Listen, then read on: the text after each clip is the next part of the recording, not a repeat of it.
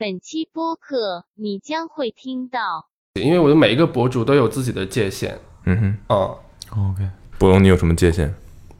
没有界限，我网名跟我本名一样，你觉得我有什么界限？工作之前，你显然在上学嘛？对，你觉得你上学对于你的工作有 真真聪明，这是一个 一零年我一零年的时候，武汉很多大学是没有空调的。对啊，一零年我就是一零年上大学，我们大学我到我毕业都没有空调。不是不是工作吗？公司有很多也没有啊。对啊，啊，很是不是身在福中不知？福了？看看公司这二一年还 没有，是不是过分了？就是当老板了之后，我的员工也不会给我回短信。我就是我第二天早上，我前一天给我员工发了短信之后，然后第二天的中午，我终于碰到这个员工了，我就跟他说：“你能不能回一下我的短信？”然后他在微信里回了一个“哦”，对，就是那种哎，我就是我懂，我懂。你现在状态很好，你想去奋斗，我觉得这个整体上肯定是一个很好的状态。我当时已经没有办法继续下去了嗯，啊、嗯没有没有没有这个质疑你的意思，就是说，我就说分享一个我的 没有说你弱的意思呀。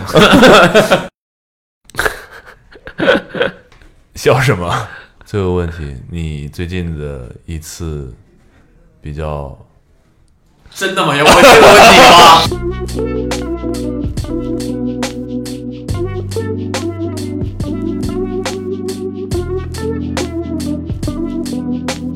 Hello，大家好，欢迎收听今天的 Awesome Radio Radio Radio。今天又是一一次不喝酒的微醺访谈。对我们有个重量级的平行嘉宾，我们的平行领域型的嘉宾，平行嘉宾。对，这次这这算用 Radio 交集了。来，嗯请他自我介绍一下。大家好，我是乌云招漫者，大家可以叫我乌云。OK，为什么是这个名字？就我每次回答都不一样，就是他就知道叫乌云招漫者就行了。对我的意思，这个名字肯定是你起的嘛，对吧？对，这个名字是我起的。嗯当时是嗯怎么什么样？乌云招漫者，他很早以前，他其实就是一个随便想出来的笔名而已，就是已经忘了当时是一个什么样的意象。但是我觉得年轻的时候起笔名是一个比较异想天开的一个 一个一个机会就沿用就沿用。嗯，嗯你觉得大家有多少人知道你的真名？不太有太太多人知道我的真名吧？是吗？哎，这特别搞笑，因为我当时做那个微信公号的时候，我还在杂志社上班，嗯哼，呃，六七年前吧。然后做公号就是以吐槽媒体为主，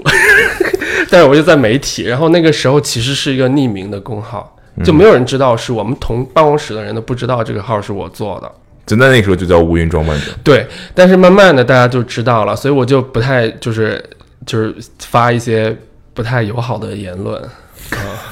收敛了，收敛了。对，就是大家知道之后，我就 我就基本上没怎么说，没怎么说那个跟媒体有关的事情。你觉得你之前吐槽过最激烈的一次吐槽了什么？呃，有一段时间，因为新媒体发展的比较快，嗯哼，然后一呃，我不知应该是也就是五六年前，然后新媒体、传统媒体就是迭正在发生迭代，特别是微信。公号突然出现，然后当时媒体甚至还在做自己的那个 app，、就是很多阅读，就是他们呃在那个叫什么 App Store 里面是可以买到一些杂志的电子刊物的。然后媒体内部自己也有很多的争论，是说我到底是应该做这个 app，还是要去做一个公号？那个时候没有太厉害的呃媒传统媒体的公号出现的。那时候大家逻辑还是说我把我现有的杂志做成电子版的。对对对对对，就是社交网络这件事情，对大部分人来讲，其实不是一，就是大部分我们媒传统媒体的从业者来说，就是一个敌人。但是我当时的吐槽的点就在于说，大家不要觉得就是自己太厉害了，也不要觉得说，呃，这个呃杂志是应该免费的放在一个平台上给大家阅读，因为这样很容易就会被社交网络给摧毁。嗯哼，基本上是这样子的。但现在我觉得我们也看见很多的呃新媒体或者社交媒体都在做专门专属于那个社交网络的内容，嗯哼，然后杂志还是杂志，就现在已经我觉得大家慢慢的已经被拖进这个游戏规则里面了。所以就是也不在于说我谁哪谁成长了，或者说谁被谁那个征服了。但是我当时一个吐槽的点就在于说，为什么当时大家要把那么多免那个杂志辛辛苦苦制作的内容分发到免费的平台上，让读者去看？那这样杂志本身会会被牺牲的特别快。嗯哼嗯，，OK，那我们 是不是太严肃了？不会开不会始就挺好的，就开始 可能会整段剪掉，因为我们还是插科打诨比较严重的一档播客对对，所以你做就严肃两分钟你做好心理准备，我们严肃两分钟就好了。刚才刚才差点睡了，呃，我们还是因为这个微信访谈还是围绕你嘛，肯定是围绕你。然后我们还是挺好奇，因为我是一个你早期的读者，我之前在微博里那个私信里跟你说过，呃，我我我谢谢。对，然后可以见个面吗？然后你知道，就是那个时候，我觉得，呃，怎么说呢？我也是莫名其妙的知道了你，但你要知道，我当时只是随机的买了一本 GQ，嗯，然后我就随机的翻，然后那 GQ 里面有那么多配那么多文章，然后我就留留意到了他的那一篇，他当时大概是。写了一个，我不知道你还记不记得他，你当时大概写了一个类有点像给大学生的一种建议的那么一一篇文章，嗯，显然他不记得，我不记得。了，对，我不知道是那个大的，是一个大的板块，还是一个碎的板块。是一个一胚吧，就一胚。OK，那我自己我知道了，那个板块是我负责的，所以。嗯哼，啊、对，就是上面会有你的名字，对。这也是为什么我当时知道他的名字。对，那个时候他还是以真名在署名的，对，那就是一定要分开，真名跟网名是要分开的。对，然后后面做了媒体之后，我还有问过，就是当我跟 GQ 的人嗯，有一些交集的时候，还有问过我说啊，这个人什么的，我说他是不是就是乌云装扮者？因为我当时是没有任何信息渠道可以去，对对对对对对对，直到我看到了一些蛛丝马迹，我就确认了这件事情，我就我在工作里面就是真名的状态，跟我在网络上的状态其实非常差，差别非常的大。哎，这是我们的同事提出的一个问题，哦，就是说，你觉得你在现实生活中嗯。和在网络世界里，嗯，你觉得你是一样的吗？我觉得这样说可能有点不害臊，但是我在工作的时候，我还是比较专业主义，就是会认认真真的工作。然后我在互联网上就也就是类似于直播我的生活，就是我会发泄非常多的负面的东西在社交网络上，就是别人就是对我来对很多人来说，他看我的微博。他可能更像是看我自己的朋友圈一样，我自己朋友圈都可能未必发的像微博那么多，啊、我有时候发微博，因为我来上海出差嘛，然后公安就会给我打电话说他那个他说强哥你呃对吴云你不要发微博了，你快收拾吧，你要误机了，因为事实上当时确实要误机了，但我又发了一个微博说我马上要误机了，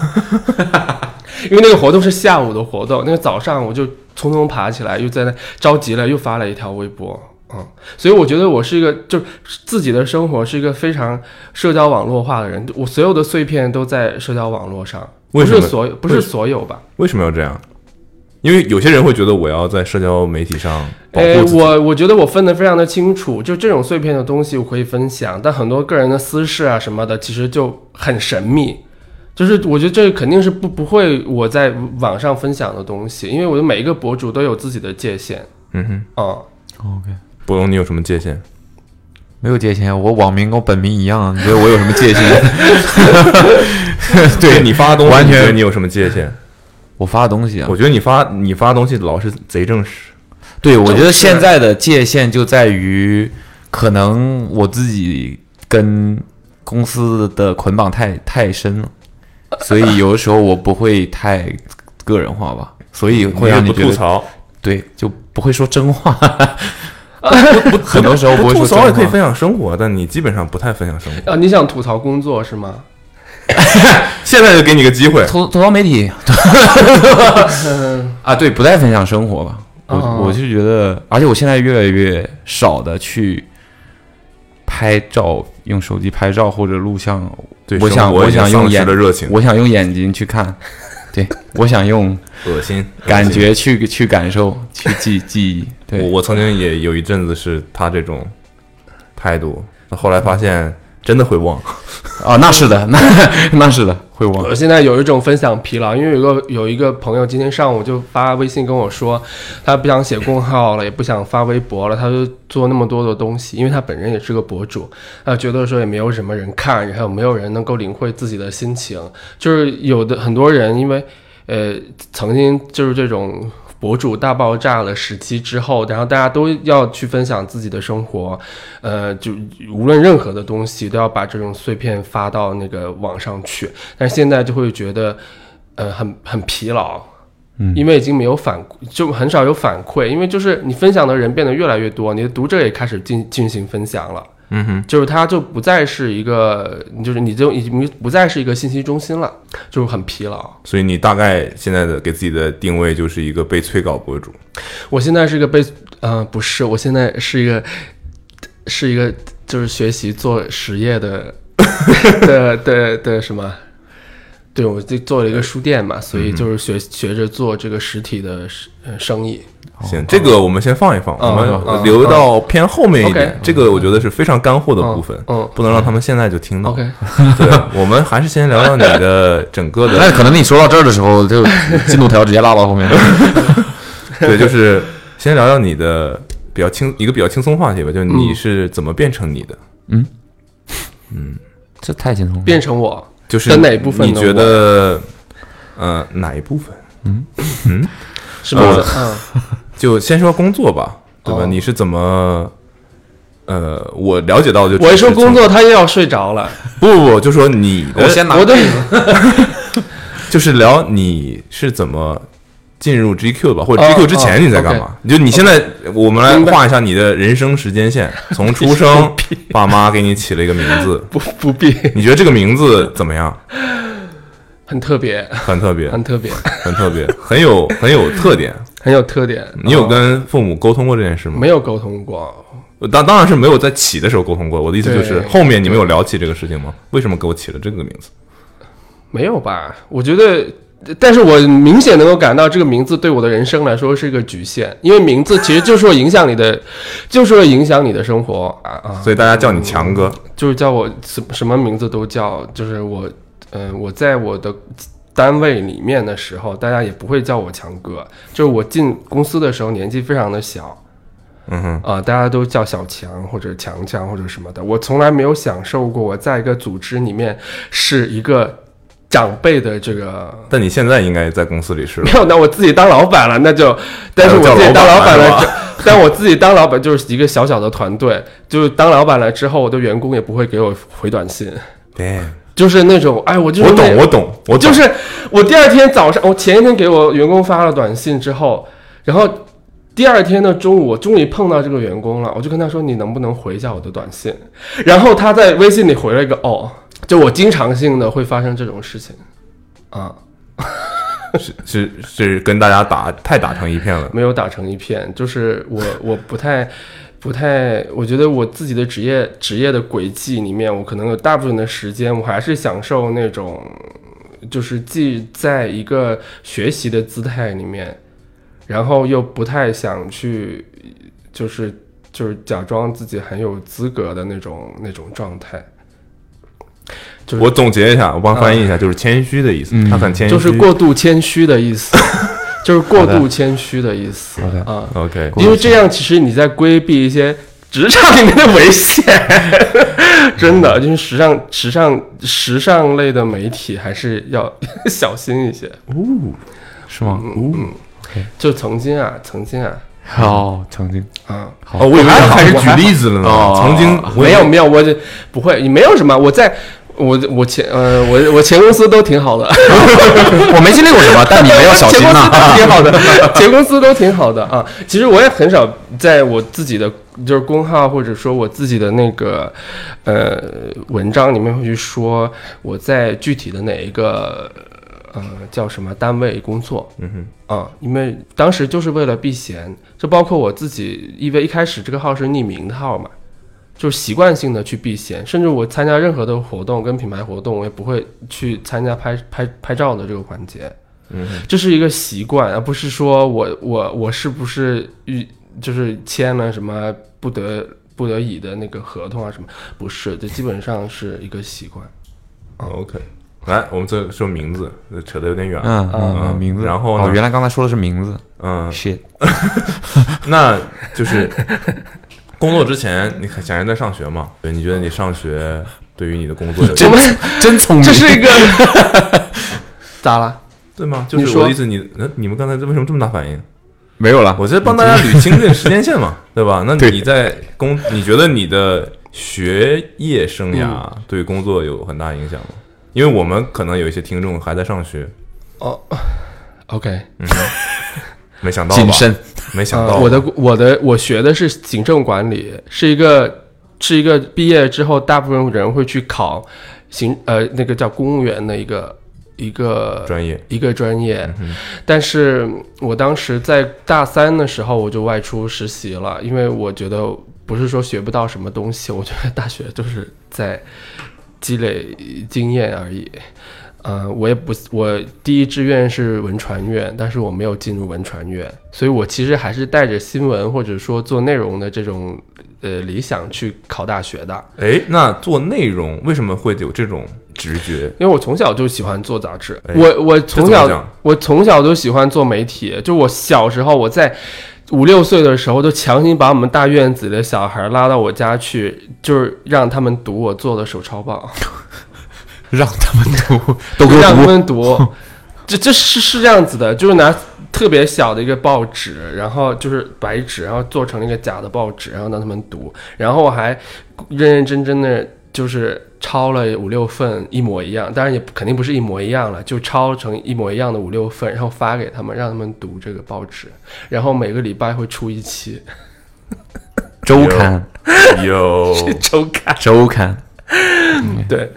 但这个也会有原因嘛？你有想我过我？不知道有什么原因，跟家里人也不知道有什么契机，因为我们从小比较就是嗯、呃比较悲惨的人，就是点儿童年时代，就是被就是。就是就是所谓的那个我我不算好学生吧，但是就是不能出去玩儿，然后在家都只能看书看做一些这种东西。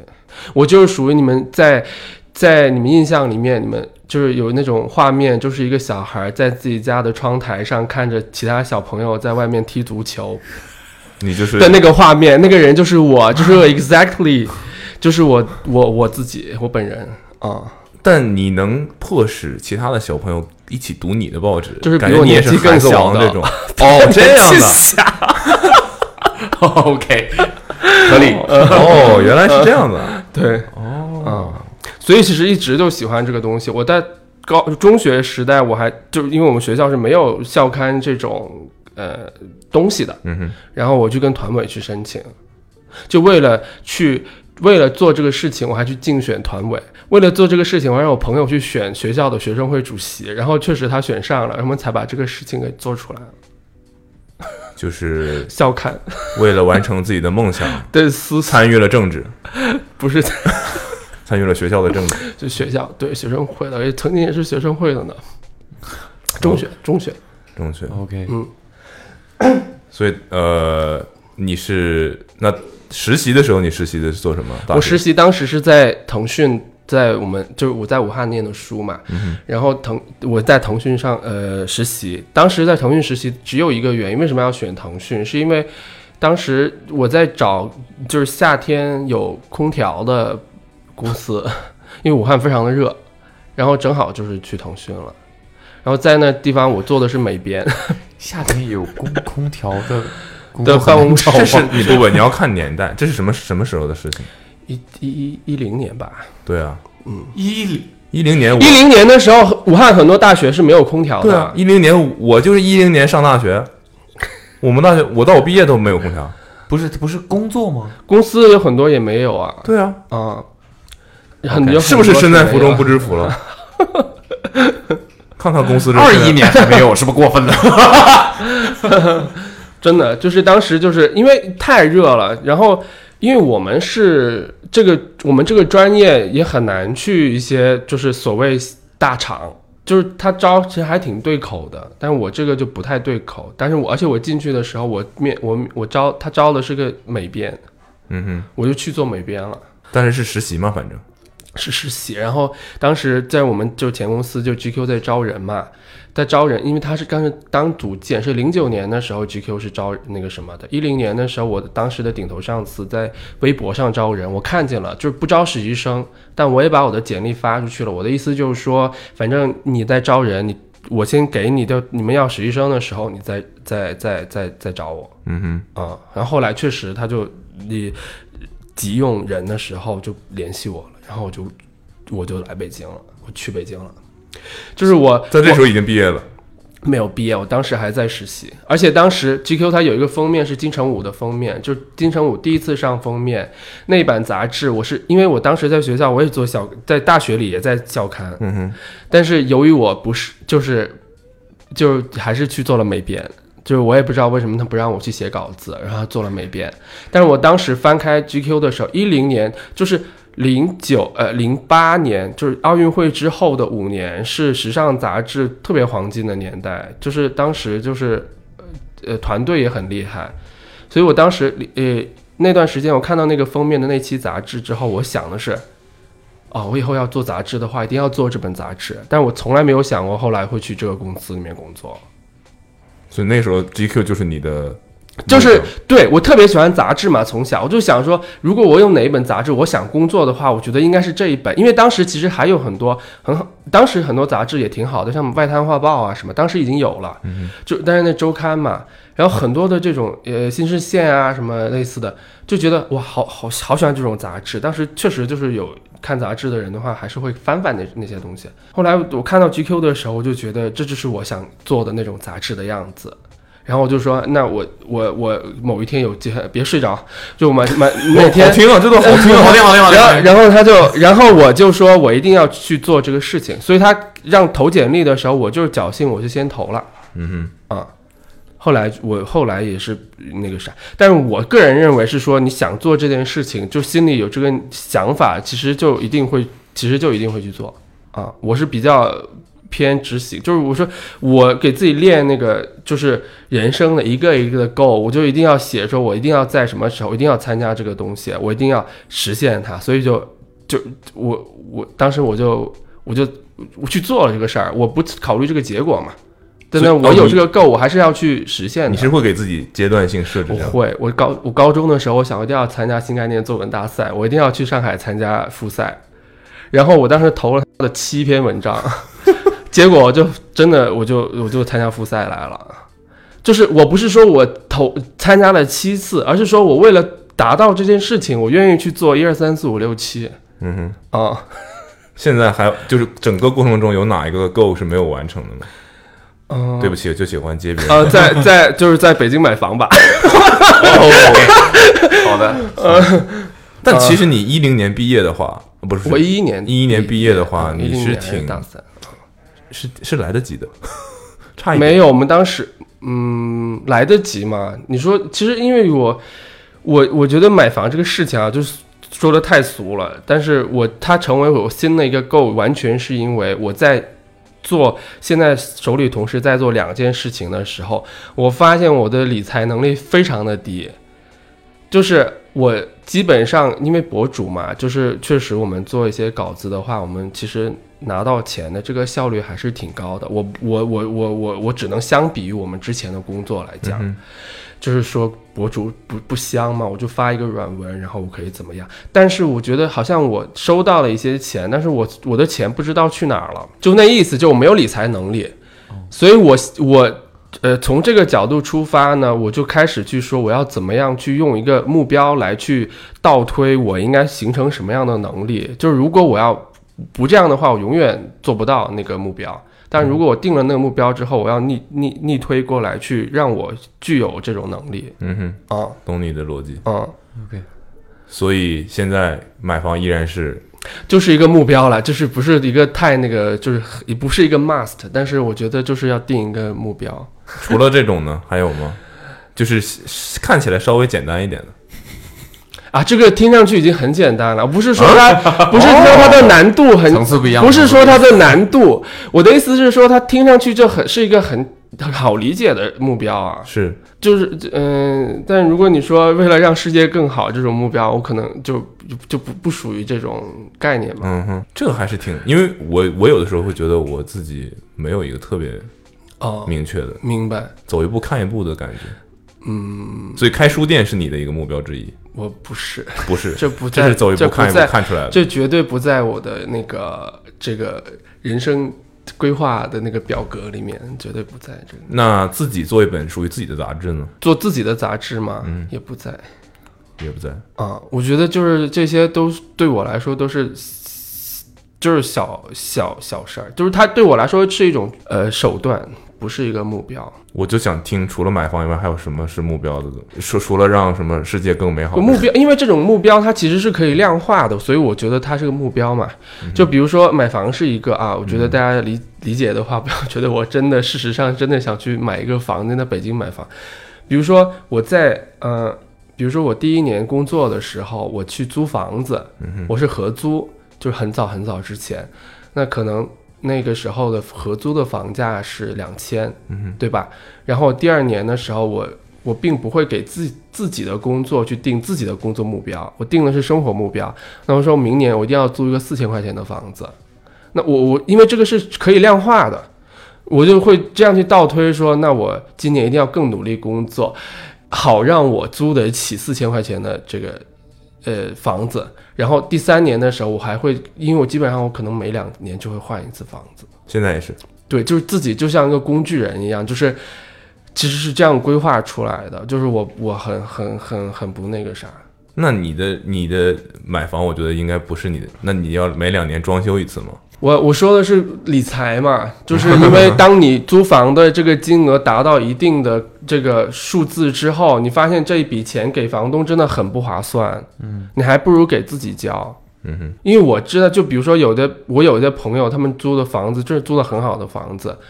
真的，呃，我觉得即使在上海也可以租到很好的房子，在三万左右。不是我啊，就是我朋友，就无中生有，不是我啊。但是，但是就是说，比如说你三万的这个房子，他当时根本都没有想过说我应该去买房，然后那个什么。但是他，呃，但是我们同时有了这个觉悟之后，他就。呃，说嗯，就可能之后就不再租房子了，还是要去买一个房子。这个聊太多买房子的事儿了。就这个是个什么节目？一个家常节目，就是链链家的就这个植入了就是家常节目。这买房，哎，在哎没，有，但是我觉得他刚才其实提提到了一个事情，就是嗯我可以喝这个吗？当然喝你说，里面是白酒，我也太好了，就怕不是。那个就是有点像你如果其实对某个事情有热情的话，那无论你的专业其实可以跟你的工作最终选择的工作是没有太大关系的，对吧？啊，对，我觉得现现在很多人都是这样，嗯，那你呢？就是做 awesome 这个，职业病犯了要采访我，对 我我你说我做 awesome 是吗？，对你说我对不对口吗？对呀，我我是体育生来的，啊，那对口了，这是对口了。对，因为我可能算对口吧，我的专业叫传播学，听起来好像挺对口的，但是如果你真的学过的话，你就会发现在这里面其实什么都学不到，它是一个特别交叉，对交叉的这么一个学科，就是不会在某一方面精进你的理论知识或者是能力，它就是什么都让你知道。我觉得有理论基础还是比较重要的。但我觉得我在大学是没学到什么东西，我也没有学到管理啊。所以就是，所以我觉得未必要对口吧。其实重要的还是你，嗯我觉得很多人可能需要在上学期间找到一个自己有热情的嗯，方面，然后我觉得这个事情如果能完成的话，已经很不错了。这也是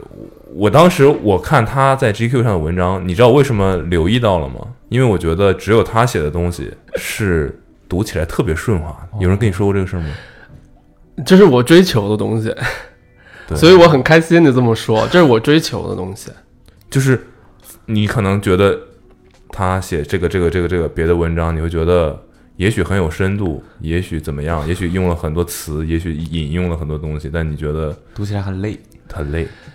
我我我我特别开心你这么说，但是因为我确实是在追求这件事情，因为我比如说我写稿子的时候，我一定要自己读三四遍，就是我觉得得读得下去，我才会最后成稿。就我理解大家说的，就是说很多人他非常要有文笔，非常需要有一个特别那个什么，但是呃，我就希望大家读能从开始就往下读下去，就是不设置那种门槛。就是让大家顺利的读下去，包括就是句句子的长短，我我只能这么去做，因为，嗯呃，而且我能够做成这样的，基本上是很多呃稿件它会突然出现一种叫翻译腔的东西，翻译腔其实就是。就是你读翻译腔很重的稿子的时候，和读非常有中文文学造诣的这个稿子的时候是完全不同的感觉。但是有翻译腔的部分，其实就是会让人觉得好像不是很有深度，但是你还是读得很顺利。对我，我就是我觉得这是我们教育的问题吗？不是教育的问题。大家认为所谓的有，呃，有文笔一定是要很拽词的那种。哎，我我我的我我我进杂志社的时候，我进的是报道组。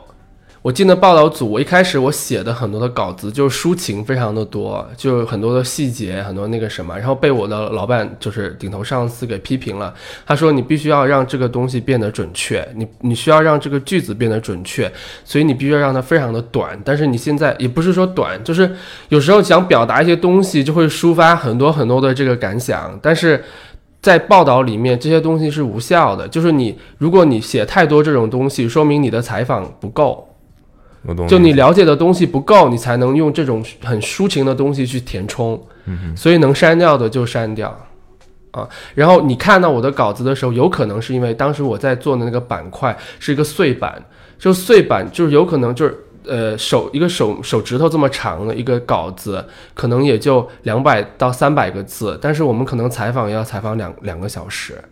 最后就删删删删到最后两百个字而已，就是你删掉很多，你都觉得说好像有的时候我觉得啊这个东西我得保留下来，要不然读者看不见，但其实还是可以删的。嗯哼，啊，嗯，他要求我老我老师要求的就是要，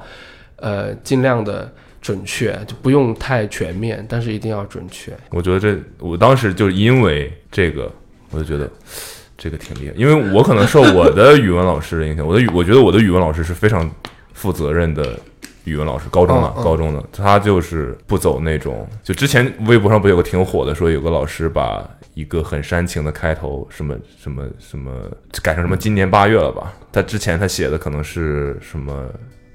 描述秋秋天怎么怎么样，然后夕阳怎么怎么样，他就给他改成最简单的今年八月，就是这种。我觉得不知道，我们就我们也是这样的一个体系，就是能删就删。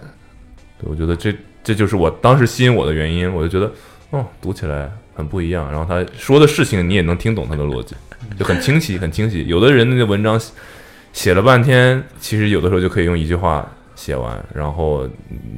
单纯的为了显得自己很有文学素养，然后加了很多。我觉得那是高，那是高考作文的啊，对对对的那个啥，对，就那种感觉。所以就是感觉，哎。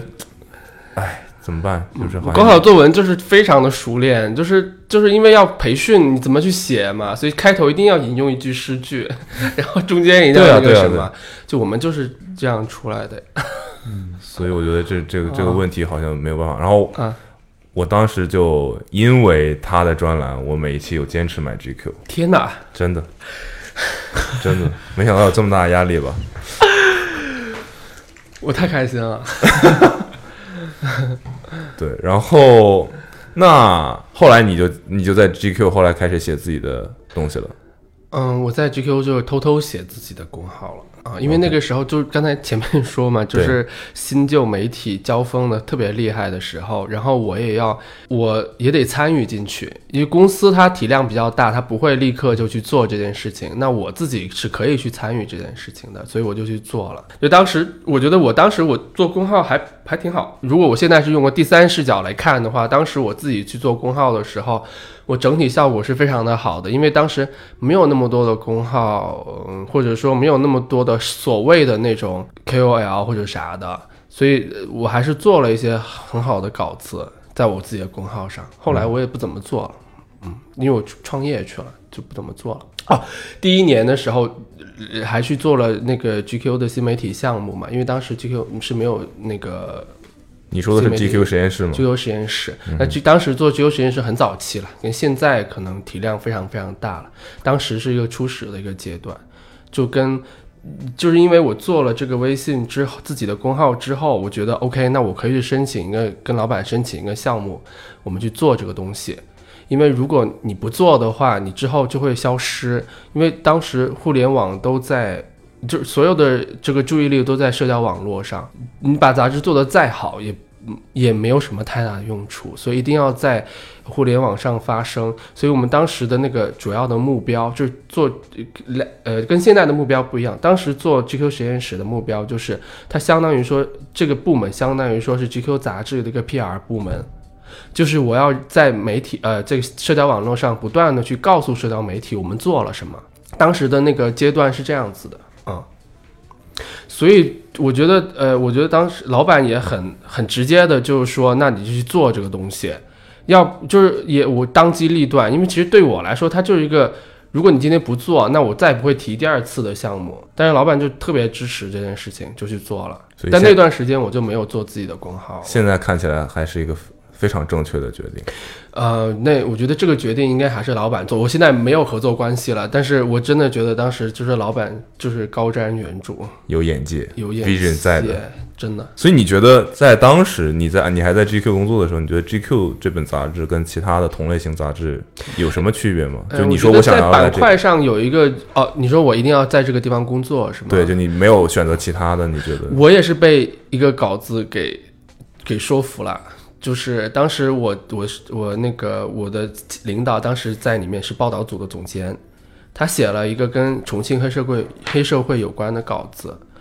就是大学当时这种特稿或者非虚构写作在国内不是一个特别流行的一个概念，但是我刚才看那个之后，我说怎么一本男就时尚杂志会写的那么好的一篇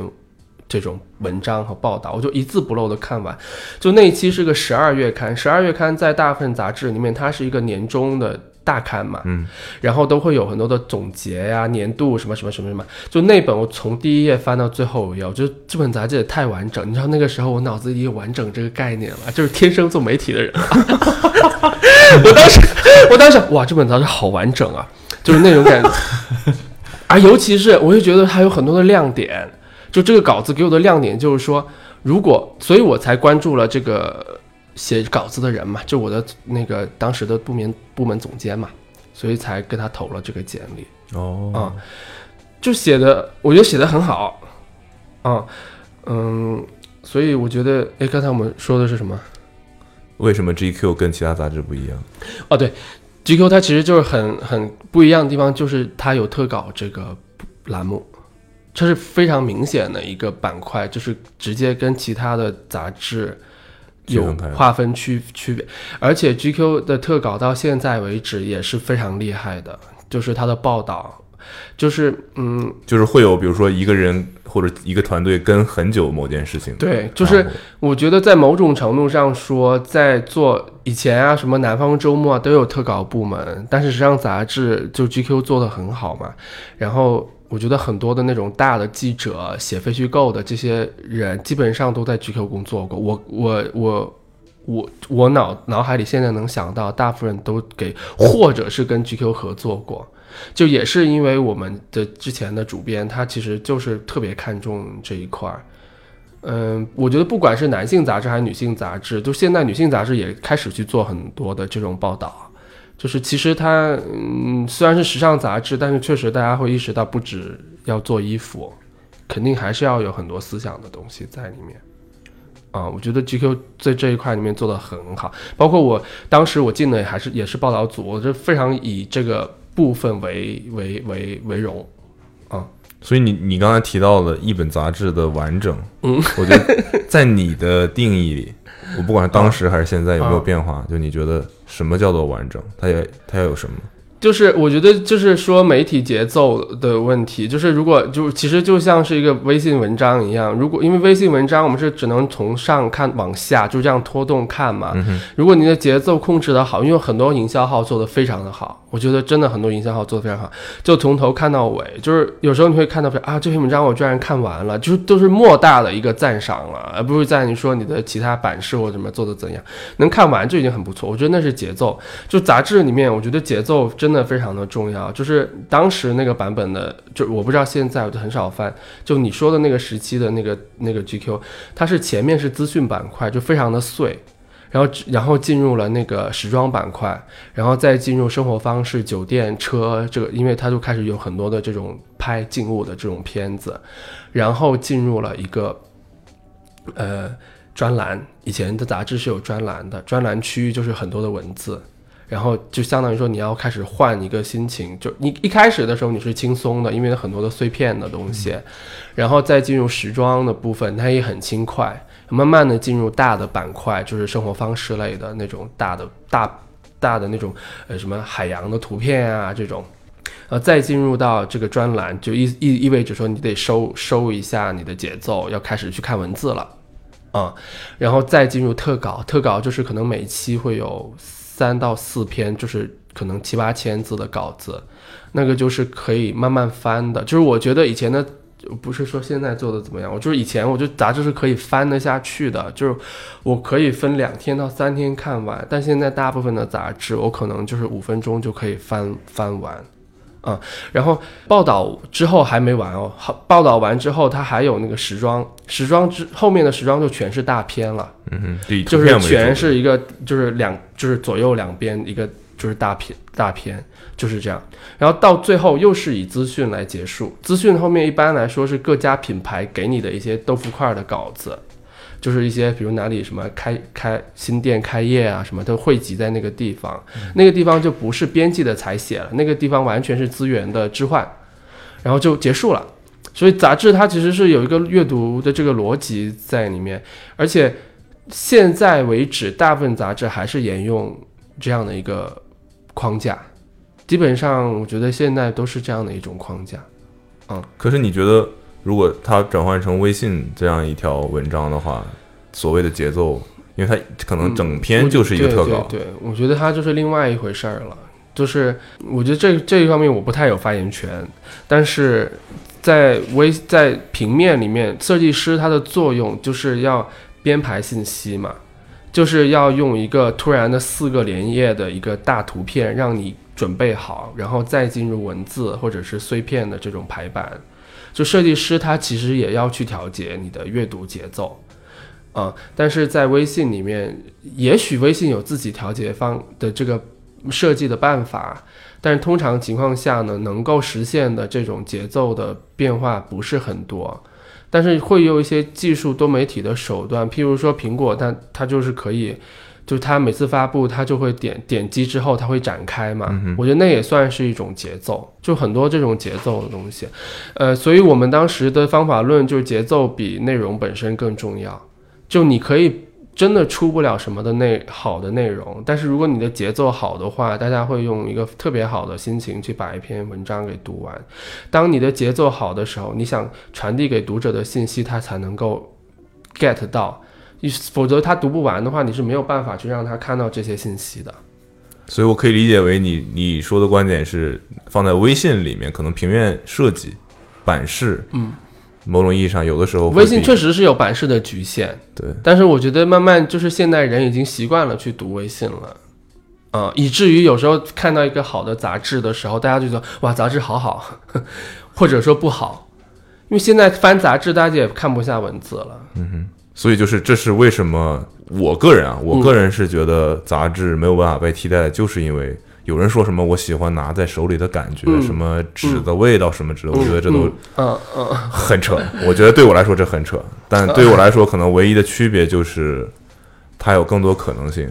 然后它能让你一下子收获这样一个面积的信息。对对对对对对对对对对对，这种视觉是没有办法替代的。对，就是目前在屏幕上是没有办法做到的。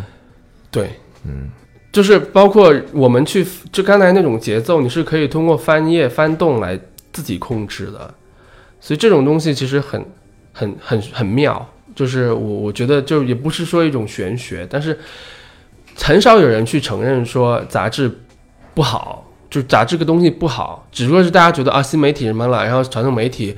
变弱了还是什么，但是基本上你面对好杂志，没有人会说啊这个杂志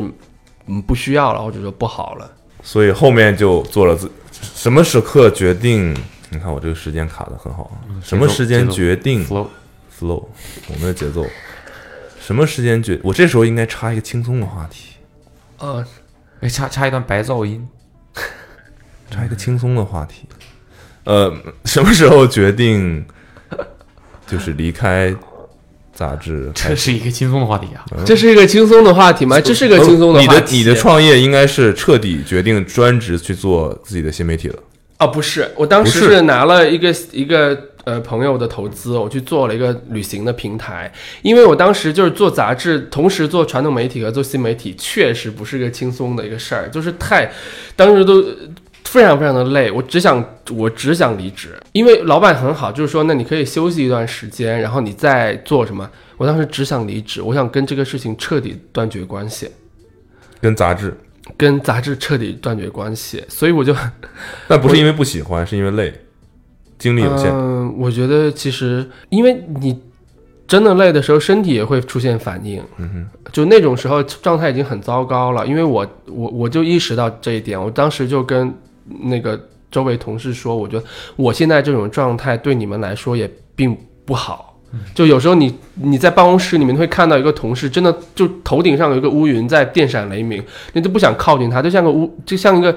黑洞一样。就有的人就不想跟他，就当时的能量非常的低，就我们天然会觉得啊、有些人特别的开朗，特别愿意去跟他交朋友，然后特别愿意去跟他一起工作，然后总是觉得跟他工作能特别有动力。但有的同事就会特别的，就是说的难听一些，就是丧，就是衰。我当时就是一个丧的状态，而且我非常清楚我是那种状态，因为当时我已经在看心理咨询师了。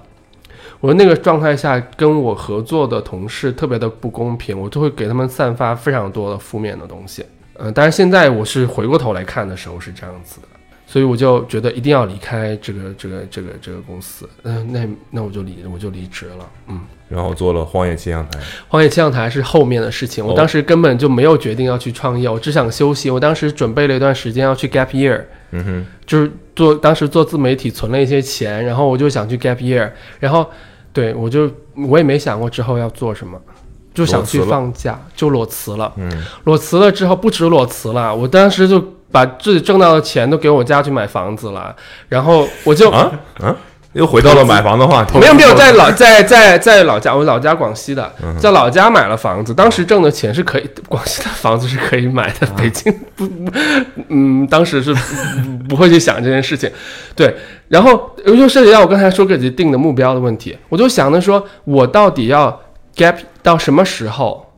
我没有那个概念，就是说，因为我也不知道我以后的目标是什么，因为毕竟我只想去休息，嗯啊，所以我很容易一 gap 就 gap 爽了，就不是 我，你知道我还是一个特别量化的一个信息。我当时是把钱给家里买房之后，给自己留了十万块钱。嗯，我当时想的是，我要把这十万什么时候把这十万块钱花光，我就什么时候回来。没想到越赚越多。真的，我在我在在外面旅行的时候，还在那儿就接很多的广告，然后就就觉得哎，这也结束不了。但是休息时间已经够，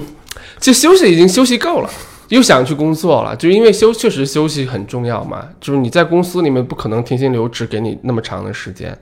所以我就在我其实就只待了四个多月的时间，我就回国了，我才才找事情干。啊。那时候我已经不想再做杂志了。哎，我这还挺好奇的，有些人，我认为我自认为我是就是这种停不下来的人，你我没有办法长时间休息，哦，哦，我会非常焦虑。嗯，他的表情就是有这样的人，就是有这样的人。是非常的鄙夷。我可以，就是我觉得 别吹了，我双子座。不够啊你说吧，你说，你说。不是双子座是什么双子我双子座就是可以很很很很下这种狠心，我就是双子座，你你一定可以的，你你还没到时候 我就觉得啊。特别没安全感。就我要让自己停留在一个奋斗的状态下，我也不知道为什么。这很好，我现在也是奋斗的状态啊。嗯，但是需要休息的时候，我觉得是对自己身体负责嘛。嗯哼啊、你现在状态很好，你想去奋斗，我觉得是个整体上肯定是一个很好的状态。我当时已经没有办法继续下去了。嗯啊、嗯，没有没有没有这个质疑你的意思，就是说我就说分享一个我没有 说你弱的意思呀。对，那呃，所以那个时候后来呃休息好了之后就做了荒野西航，对对对，这是你说的呃朋友投资的那个，对对对对对，当时做的是视频项目，但视频项目真的很烧钱。嗯对，但是那个时候做视频，就是我们当时并没有打算去做长视呃短视频，我们当时做的是中长视频。但中长视频在当时那个时候其实并就太早了。我觉得如果你因为我觉得你们也做那个视视频嘛，我觉得现就是当时做这种中长的视频，显然不符合历史的潮流，因为当时大家都在做短视频。嗯，所以就是耗耗了一段时间之后，我就没有再继续做这个视频的项目了。又回归了图文，我又回归了图文，啊、回归了图文之后，那这个项目一直在做着。为什么在做呢？因为我当时去旅行的时候，我就想的是，我喜欢旅行嘛。我觉得我整体上面，我就是一个喜欢旅行或者旅游，或者说去度假的人。那我想呢，为什么不把工作结合到自己的这个呃爱好里面呢？结果这是一个非常错误的决定，就是我所有的旅行都变成了工作，基本上。我觉得一一我基本上不太可能再会有说我出去几个月的时间就纯粹的我想去休息，对，基本上一进酒店忍不住的就开始留意一些东西，是不是？就在泳池，我泳池看到那个地方适合写稿子，就看到那个角落，就那个地方适合写稿子，已经脑子里已经为这个工作规划好了你所有的东西啊，真的就是你出去到任何地方，你就会觉得所有东西都是素材啊，对吧？对对我觉得旅行在某种程度上说，真的不是休息，就是因为你还在接收信息嘛，就是还在处理这种信息。就啊，我觉得我今天既然来了这么好的地方，不写一下就是不划算，就还是得想去一下。但是那个就跟休息是两个概念，嗯啊。但因为这样，我刚才说是个错误的决定，但是就是只能将错就错，就还是一直在做这个事情啊。所以你这个项目现在依然有一个团队在运营吗？呃，现在是在微博上，因为微博的粉丝比较多，效率比较高一些，在做。然后现在我整体上面我已经放弃了，就是说，比如说我现在要去做一个任何的媒体，然后在公号再去做成什么样子，基本上放弃了。因为我觉得是整体的平台，我自己的判断哈，就是不需要花太多力气去做这件事儿，就是不做逆势而为的这种尝试，因为我做太多了。开书店也是很逆势而为，我就不知道什么时候就是脑子被门夹了，才决定去做这个事情。就是我做的所有事情都是不符合历史潮流的东西。嗯来，既然聊到开书店了。我还是说先聊聊旅行吧，聊轻松的。对我们这呃这这次是真的轻松的。啊，好要不要讲工作的事儿啊。嗯，就是你觉得你心中 top three 或者 top five，的旅行目的地是吗？对的，这个好像是你应该回答过很多次的问题。没有，我们没有经常回答过这个问题。嗯，就你个人，你现在不用考虑啊推荐别人或者这个人，就说你嗯，我我这样回答吧，因为现在不能跨跨国旅行嘛。那我回答，我可不可以这样回答？不不不，就是要听所有都算在一起，啊，公平的去评价。那没有国内的，sorry。可以，那就是国外的。啊，呃，东京、巴塞罗那，就我说的是 top three。Top three，Top 啊 three，你要有一个例子。我去这个地方，我一定要干的一件事情是什么？嗯，我觉得就是巴塞罗那、柏林和东京吧。我觉得它其实对，其实对应的其实是三种不同形式的这种旅行的方式。嗯哼，那巴塞罗那是我去，嗯就是去 Gap 的第一站啊，就大概待了很长一两个月的时间。基本上就是去那儿什么事情都不做，就是每天睡午觉，因为你不睡午觉，他当地人也要睡午觉。他当地的文化就是午午午觉文化，就是午休的时候，那个整个城市都是安静的。呃那个商店都要关门。嗯，他们是专，他们是有这个，因为是应该也是法律规定吧，叫 siesta，siesta 的时间里面你就不能就不开门，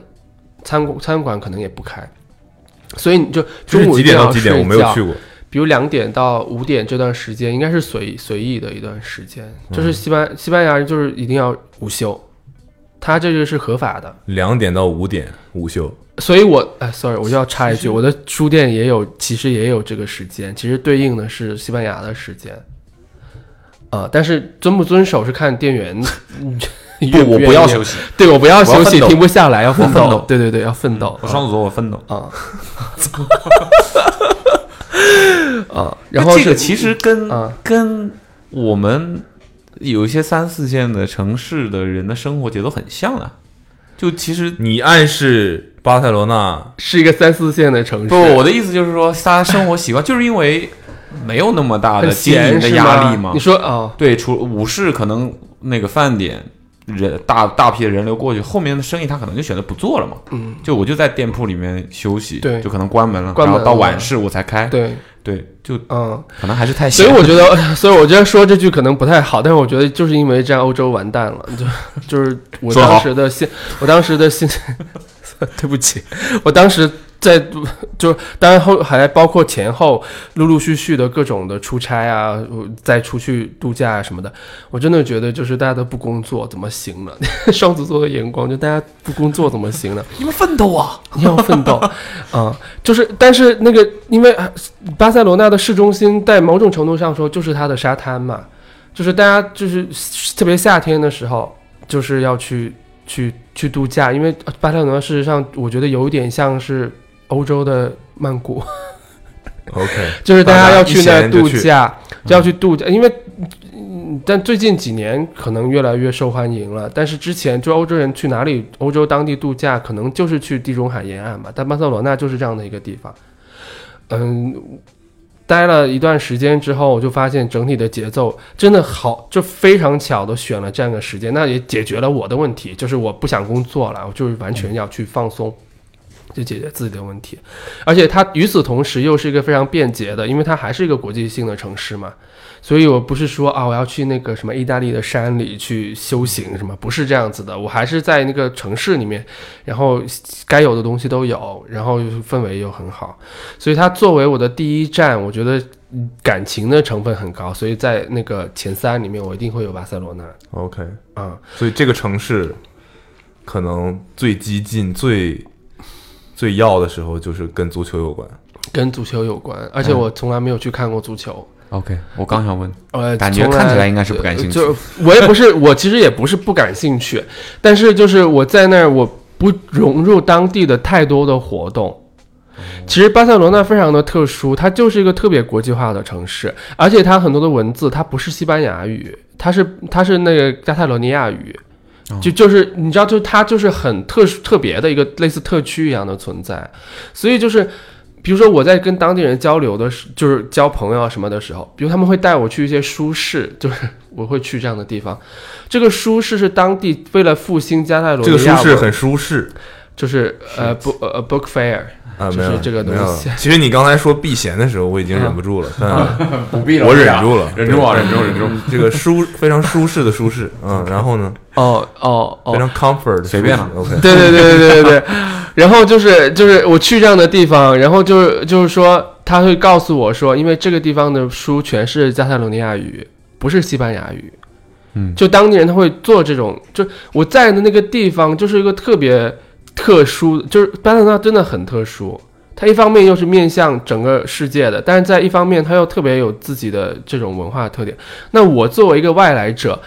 你当你想去融入这个社区的时候，你要有这个选择，你要融入的是它那国际化的一部分，还是它特别 local 的一部分，还是它西班牙的一部分？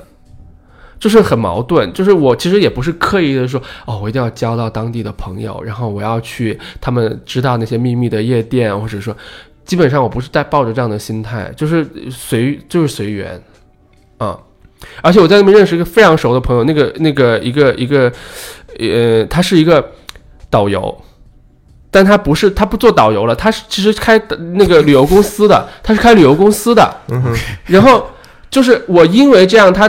我能够接触到了很多的这种东西，其实那其实恰恰就是游客能够接触到的东西。嗯哼，我不是去抱团，而是因为你认识人之后，他们开车包团之后有座位，他就会问你说，你明天如果有时间，你可以那边还有一个位子，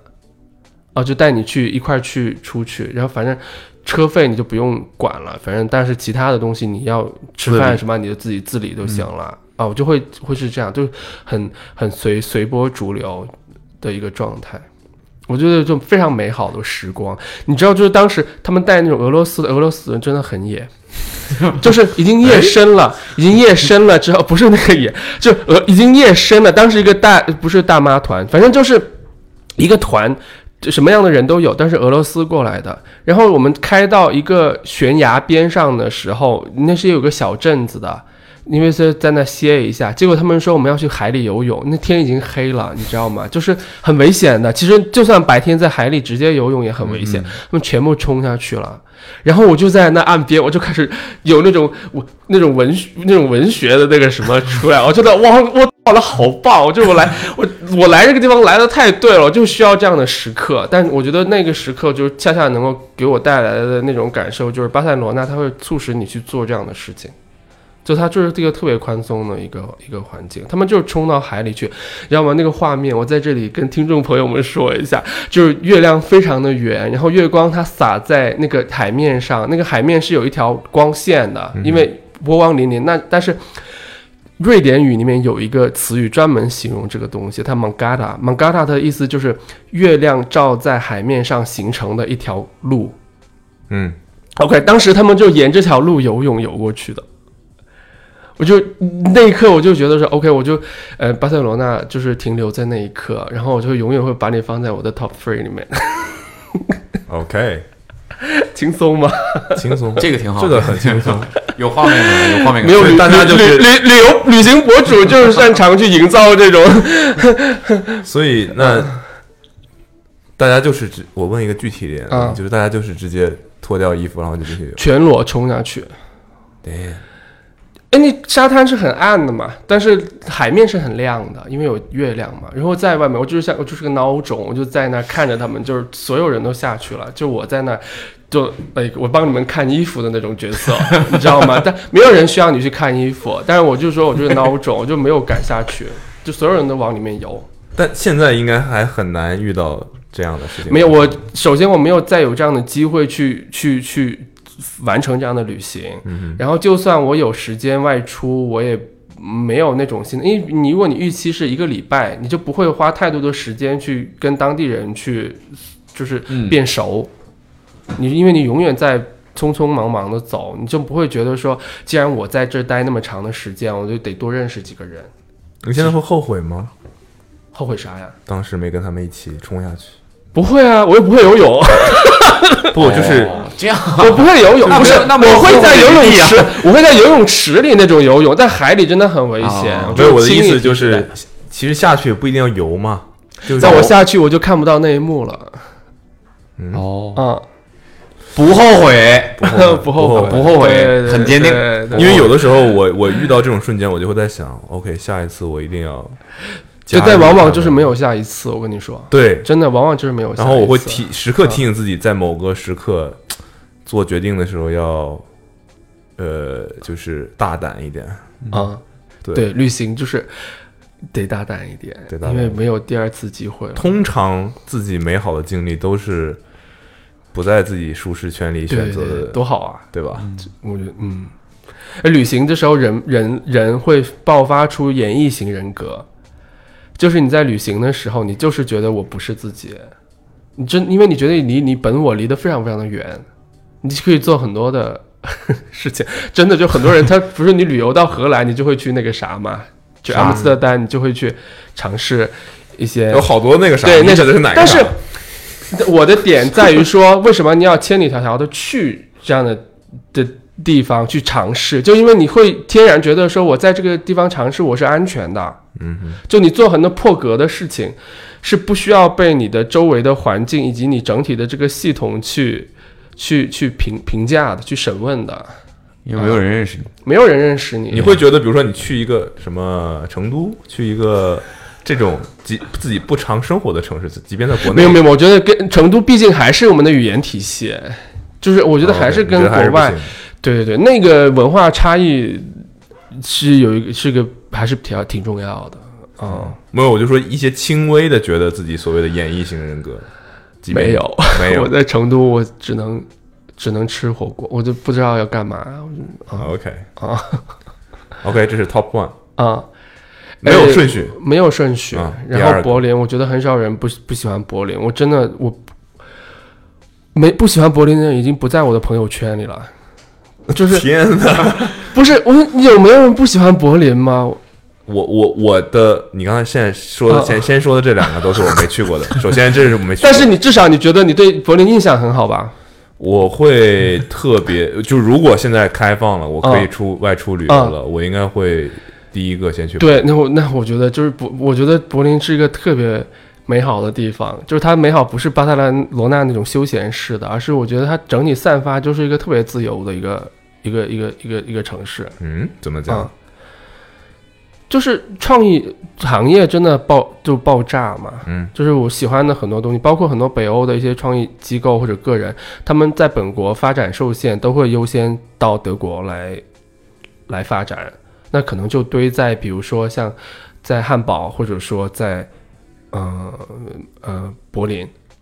再往南就不太那个啥了，因为往南就是慕尼黑，慕尼黑就非常的德国，就是特别的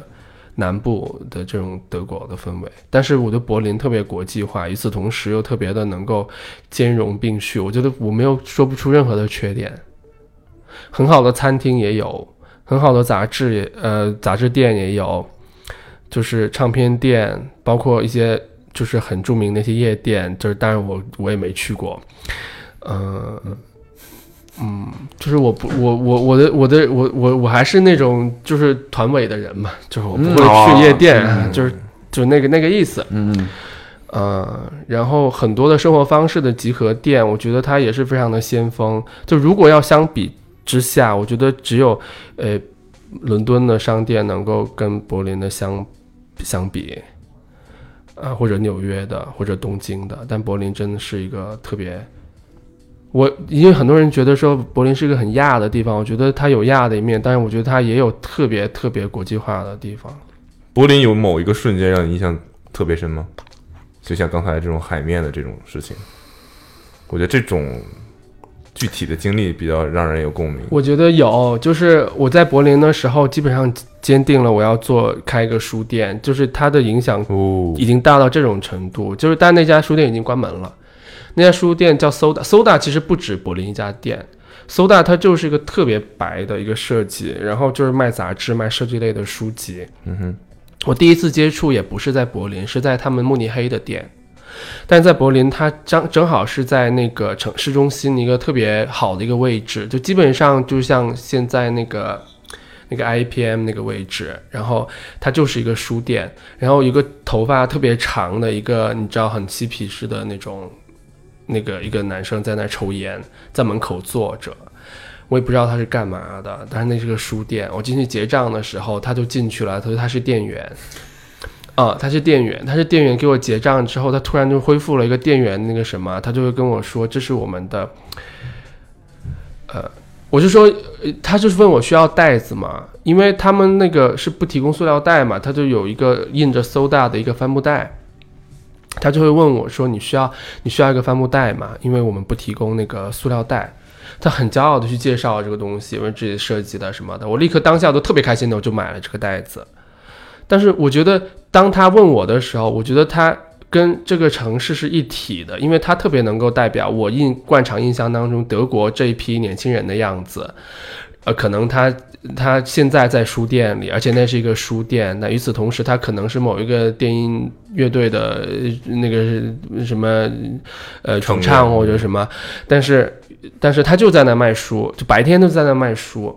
然后他给我结完账，他又出去抽烟了。但店里面还有一些人在，就是他是这样的一个状态。然后我就想，柏林它是一个周围有那么多乱七八糟的东西的地方，但那有一个这么好的一个书店。然后书店里面工作人员他又没有 看上去又没有那么正式，他又特别的柏林。然后我就被整体这个氛围感染，我就心想说，首先我觉得我需要我需要去某一天我要有去做一个这种类型的这种杂志店，因为毕竟杂志还是有人去看，因为大家都去看，而且因为你开了这样的店之后，其实比如说像 Soda 它这种卖大众杂志的书店，以及呃跟它跟德国火车站里面卖的那种报刊亭是不一样的，那种就什么东西都有，就是一面墙都是乱七八糟，它卖的是设计类啊、青年文化啊这种，然后呃呃像伦敦有 Monaco 的这个书店，它是。每一个店的气质不一样，然后去那儿的人的气质也是不一样的。其实，其实某一个书店它其实是有目标受众的，特别是我觉得每一次我在这种柏林这个地方看到那些店里面出现的人的那个整体的这个装扮是什么样子，它就是特别柏林的一种一种氛围。然后在伦敦的时候，他真的那些人就是穿的三件套在那儿 Monaco 门口那儿喝咖啡。我觉得这种东西本身，我觉得它确实像本杂志一样，它在里面做了这种立体的内容一样的东西，但它吸引到的是真正觉得他会去阅读、会去会去买你的里面的东西的这种真实的人群。我是看得见它的，因为杂志我发行出去，我是看不见谁在看我的杂志的。但是你做这个店之后，你会知道是什么样的人会被吸引过来。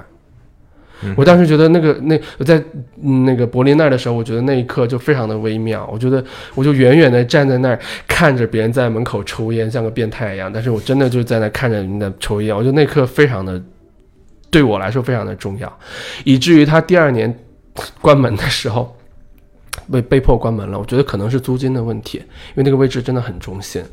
他关门了之后，因为。他的创始人是一对设计师夫妇，确实也提到了就是运营的问题，就是付不起房租啊之类的。然后我就去那个他的那个 Instagram 下面去留言，就是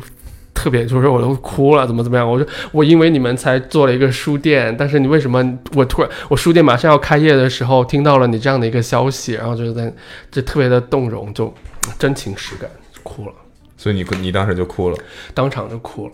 tough，嗯，好吧，第三个，第三个就是那个东京，东京，东京，我觉得也没有人不喜欢吧。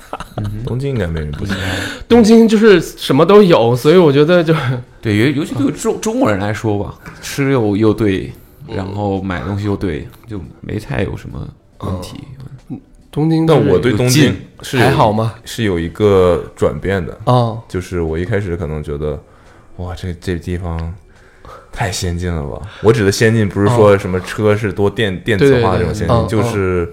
你觉得对，然后就所有的人都感觉在呃很高的一个水准上，然后整个的这种感觉让你觉得这就太完美了，感觉就是未来的样子的那种感觉。嗯，然后但直到我深入的认识了当地的人，然后深入的在那边待了很久之后。我又觉得好像不是我表面上作为游客的身份看起来那么简单。嗯嗯，对，所以现在对我来说，就是它是一个游客完美的地方，但真的在那生活又是另外一回事。情。嗯，我也不是第一次听到这种说法，就是我觉得我完全能够理解，因为东京它其实对我，你像你说的游客眼中是完美的，它其实它就像个盆景一样。嗯，就是特别完美的一个盆景，但是，一旦你去去那个什么，你又开始去，你就会觉得说它不是一个盆景，因为盆景你还要需要花很多的时间去修剪它，或者乱七八糟的。你看到的只是一个摆在那儿的东西，游客看到是个摆在那儿的东西，但当地人看到的不是。嗯，但我觉得对大大部分人来讲，就是特别是游客来讲，不只是东京，去其他地方也一样，能够接触到的东西足够完美，其实。已经在他嗯心中已经形成印象了，嗯嗯。嗯，我觉得即即使是你了解了东京的一些东西之后，你也不会讨厌他嘛，对。对吧？但是你只是觉得他更加，呃，你有另一个角度来去看待他，或者你可能觉得我被某种程度上被欺骗了百分之十的这种感觉。啊，百分之百分之十太少了，我我保守了，我保守。百分之十还好吧，嗯，对，所以我觉得，我觉得未未必，就是说，呃，我觉得东京是个特别，尤其我觉得真的对我很多的朋友，在上海的朋友来说，东京是非常好的一个去 staycation 的一个一个一个一个一个地方，就是就周六日就可以去。一个往返。就是我觉得有一段时间，很多人都是这样子，我不知道为什么，就是前两年真的很多我认识的朋友，就是动不动就会去东京，啊、但因为这样，我觉得接触的多了，确实也会有一些那个啥，因为第一次作为游客，就是很有第一次作为游客，我们可能会去代官山，肯定去去类似这样的地方。你第二次也要去，因为你觉得你会熟。那第三次、第四次去、第五次去的时候，就会发现自己是因为犯懒，你就只能了解这一块，你你其实也会无聊。但我有一些朋友，就是他们为此就专门去学了日语，然后又就是就是去深入去探查了更多的东西。你可能更加深入一些，你就会去认识当地的人嘛，然后还去了解可能跟你工作业务有关的一些东西。我觉得那个层面上，我觉得大部分游客是是做不到的。嗯，它表面的东，日本就是很表面的国家呀，表面的东西做的如此的极致，你去体会那些极致的东西，肯定评分会非常的高。对。嗯，不过，即便这样，能把表面做的如此极致，也是很厉害的一件事。我我其实因为为什么伦敦没在我前三里面，就是因为我跟你的原因是一样的，就是我了解了一些英，就是我我也很喜欢伦敦，但是我因为伦敦就是那母语是英语，就是当地人他母语是英语，你沟我沟通上可能会更。简单一些，那就可以去有很多的这种机会，就不像我呃第二语言什么外语呃什么日语啊德语这种。但在伦敦的时候，我真我也是有一点类似，我就觉得对我又开始说另一个国家了，就是我觉得英国人特别的虚伪，我特别讨厌英国人。Yeah，、就是这种大胆发言能发吗？可以啊，当然。OK，就是是是，我喜欢伦敦这个东西，我觉得这伦敦是西方里面做的表面东西做的很好的的一个地方嘛，就是很很端着那种东西。但是我真的在那待的时间一变长，我就觉得就特别的不舒服，嗯。他们掩饰的还不够好。掩饰的还不够好，我觉得就是真的，就是说有时候你就因为因为你会天然会觉得说，呃，英国人都特别，你说话的时候都是 please may I 什么什么，你要写特别长那种类似敬语的东西。但当我很多次我这样去跟那些年纪比较大的人说的时候，因为我你你你天然默认是说你应该用这样的语气去跟他们去交流。比如说我要去一个地方去去坐在他的旁边，因为。那个商店里也没有太多的位置，然后就会问他说这个地方能不能坐。我连问三次之后，他终于很不耐烦的说：“你就你没看到这没有人坐吗？就是你为什么你要问我这种问题？”我这样大大跌眼镜，我直接问我的英国的朋友，我说我今天第一次碰到这种，因为当时还是被吓到了。我说为什么为什么这么没有礼貌？这不是一个绅士的国家吗？这不是一个奥斯汀书里的那种国家吗？这不是一个那个什么呃嗯特别讲礼貌的一个国家？他说英国就是有两种人，就是两个极端啊！你不要觉得这是这是那个啥的，就是当然你举一个例子，什么英国我的足球文化什么什么的，我觉得那是个比较极端的例子。他说在现实生活当中，它只是一种文化的输出，就是人还是社会还是很复杂的。对所以日本东京真的很厉害，哦，就是它几乎把这种人与人之间的差异嗯，覆盖掉了，会哦让你一时可能待个一周你是察觉察觉不出来明白。对，所以如果想察觉的话，可以尝试在夜晚进入一些居酒屋，哦，或者是在半夜，在对，比如说嗯涩谷的这个地铁站周围闲逛一下，嗯可能能看到更多景象。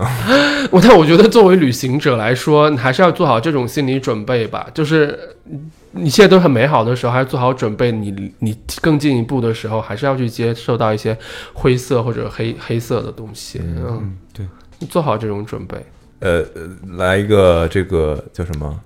黑名单？哦，非常不推荐去的地方，很少，我真的很少，很少就还是有。我基本上都没有过这种所谓的黑名单。哎我想一下，我我都想不出来我在，因为因因为我觉得这很微妙，就是说，因为我自己去旅行的地方都会待很长时间，因为就是你因为你喜欢你才会去嘛，对吧？但我以前的工作的是工作的机会让我去跟就是品牌就是公呃杂志也好，自己的公号也好，就是出一些品牌的差，因为是嗯能够让去国外旅行的这些品牌整体上还是很好的品牌，所以我们的就是安排的也很好，你住的酒店也是特别好，你不太容易去就是出现什么问题我说一个吧，我的黑名单啊。你说意大利在哪儿？在我的黑名单上，整个国家吗？我可能唯呃佛罗伦萨例外吧，但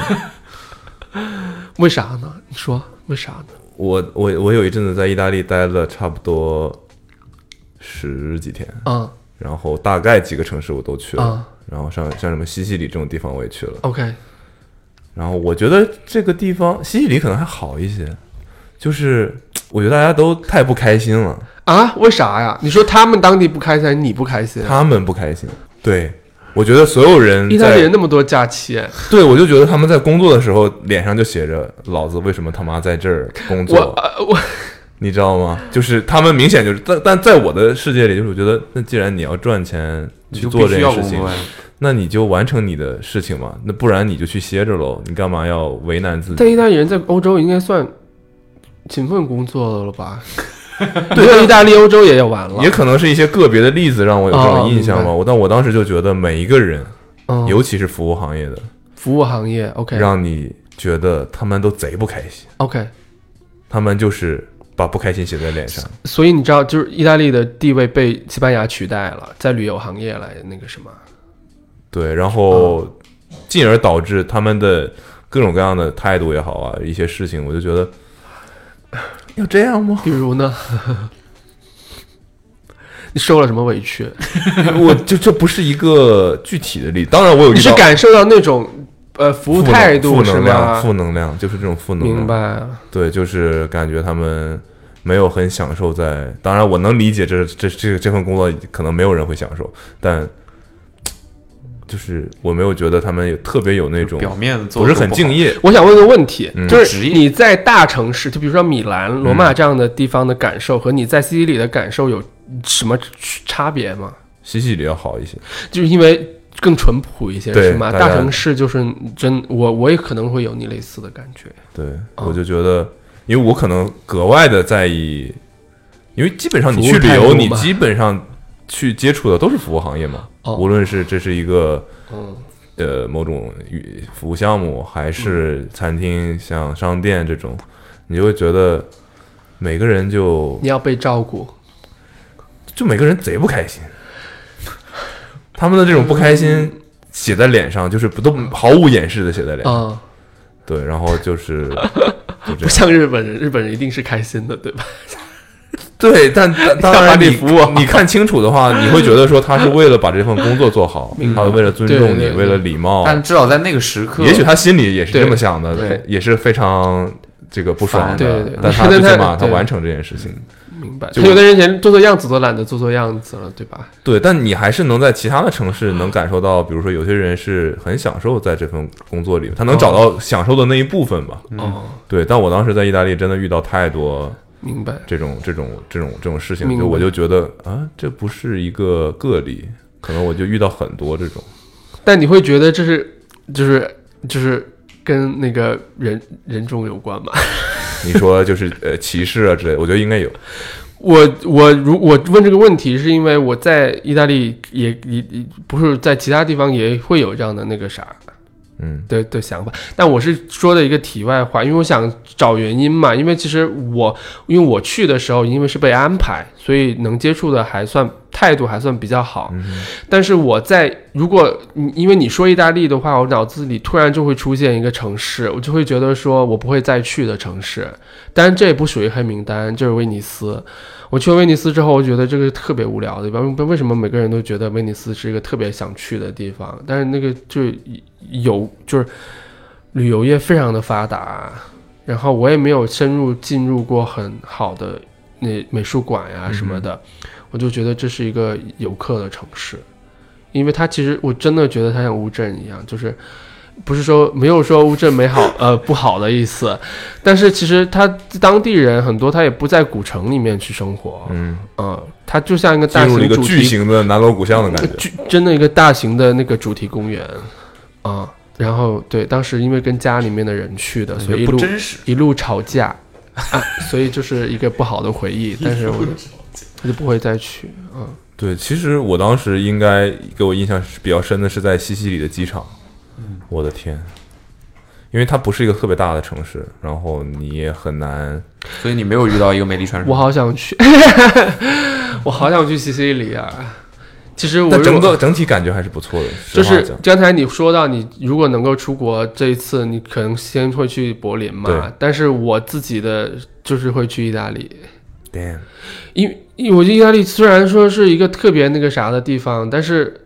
我就觉得意大利，特别是海岸那些地方，真的太美了，我觉得可以原谅他，就是你说的那种情绪嗯哼，我能懂你的意思。啊、我就我就觉得说我在这儿，我已经我已经够了，就是就够了，随便你们干嘛，我就我很想去。但意大利的沿海很奇怪的是，它没有什么沙滩。对，而且那些沙滩都很黑，就是黑色的嘛，对就是因为它这一次，所以西班牙有很多好好的沙滩，黑西班牙就三十多个什么什么多少 A 级的沙滩，但是意大利确实没有那么多。对，它都是有点像峭壁一样的那种。我但我很喜欢那个地那种地方，就是就是下面就是沙滩是黑色的，就觉得是不是排污管道那个，但是其实不是，但是就是旁隔壁就是悬崖，嗯，对，然后我在那儿的时候，就好像我当时那就是它还有那种电梯是上悬崖的电梯，嗯，就一上去，我觉得地方好好啊，就特别的立体，我我特别喜欢这样的这样的地方。我当时去西里有一个有点像，就他们为了让大家可以玩水，它类似于建那种迷你的像码头一样的地方，嗯。因为它没有沙滩，所以你就要顺着一个类似于楼楼梯的东西，然后下去，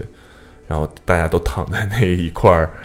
像码头一样的东西上面，嗯。然后如果你要下水，你可能就从码头上下去了，嗯。然后礁石什么都还挺多的，没有那种特别就是 chill 的沙滩，就没有这种这种东西。但整个的那个小镇子上的那那种感觉还是挺好的，然后吃东西什么的，大家非常和蔼，那个地方就很好。明白。但你一旦去到了机场，就是最糟糕的体验。但是很多，这我第一次在去意大利，我好像就是去佛罗伦萨，但那个机场一出来，我也觉得有一些奇怪，就因为这机场太小了，嗯就像我们的客运站，哎呦，就没有国内客运站要辉煌多了，就就是就是包什么都直接在出口旁边，嗯我不知道你有没有印象，就那种那种感觉啊、还好吧，我觉得就是就就基建这件事情原可以原谅，可以原谅。作为中国人看全世界的基建，都就经常性的会有这种想法、啊，但是我真的就是觉得，就是我当然也没有那种，我刚才说什么欧洲要完蛋了，对我就没有那种，我觉得我我我也没有那种基建上的这种这种傲慢，但是我说那完蛋，真的就是我跟着认识很多人都是不工作的。就是我知道，就是在西班牙南部的一个城市，它的失业率高达百分之四十，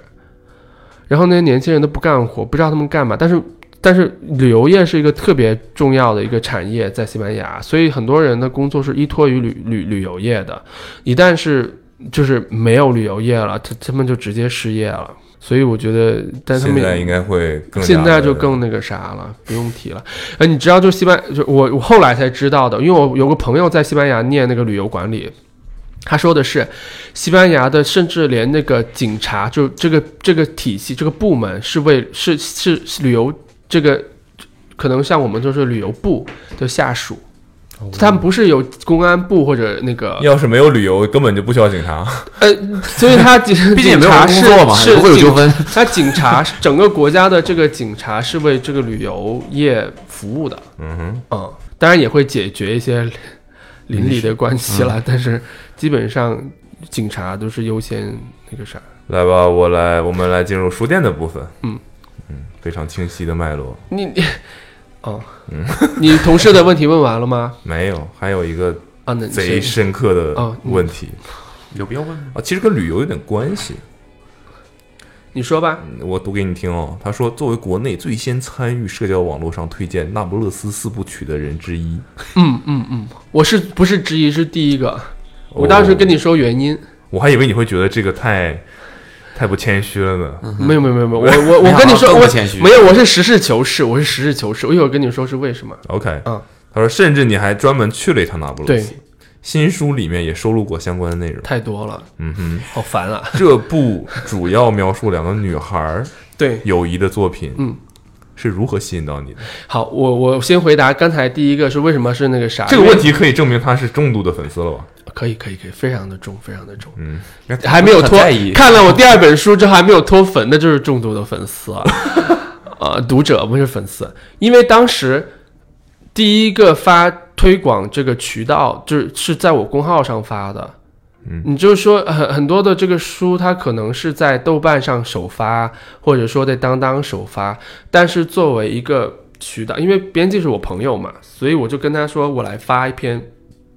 先来发一篇稿子，所以我说的是这个意思。呃，我不是争这个第一，但是当时是因为，嗯大就读呃那个出版社的编辑，他们其实要自己负责一些推广和运营的，宣发，啊，那我其实当时就相当于帮忙去做了这件事情，啊，然后你说是为什么会吸引我？我觉得回回回回应到我其实并不是故事本身，我对里面故事一些东西那些纠缠，我觉得其实对我来讲，就是你放在中文语境里面来说，它并没有那么狗血，也没有那太那个什么讲这种人物命运的，恰恰是因为费兰特的语言是非常通俗的语言，就是它特别能够影响我的语感。哦，就是你除了就我觉得很多人去读这一套书的时候，他其实会觉得，因为意大利人的名字是很难记的。就很进入不了，但是我觉得除了名字之外，它的整个的叙述手法和讲话的方式，它的节奏感非常的好。我读这本书，我我感到非常的开心，非常的快。就是作为阅读本身，我相信很多人也是这样子。那有一个现象就是说，很多人他去看一些人的稿件，或者是看一些人的书，呃呃，或者说是一些呃大师的作品，很容易受到大师的影响。就你有时候写着写着，你觉得啊，我写的是这是泰戈尔的语气，有时候写着写着，可能就是一些什么文言文的语气，对吧？或者《红楼梦》的这个语气，你很容易被这个文这个这个作品本身它的这种语言的这种魅力去去去辐射到。我觉得《那不勒斯部曲》就是这样的一个东西，当然跟译者也有关系，译者也非常的好。译者陈英老师是是是，他的翻译也做得非常的好。但是我说费兰特他他在写这个作品，当然西方也有很多的评论，就是说他的舆论，他的很多的写作，他其实用当地语言，就那不勒斯当地的语言去写的，其实他并没有那么精致。它不是不像那种特别正统的意大利语一样，它没有那么的精致。但意大利，但是他写的时候，他就是很多句子，它听上去本身在当地的语境里面也是很通俗，甚至是粗俗的。但他翻译之后，我就觉得啊，这本书读下非常的流畅，非常的快乐。你就会读着就觉得说，这个人怎么这么会写？他不会写，而且我看他后来的那个写这本书的那个后来接受过的很多的采访，因为这个作者是不露面的。这也是我 get 到他的一个原因之一，就他是从来不露面的，他不是说我是他就是平行时空的另外一个你。他说不是不是，何德何能啊？他他他说的他用的他用我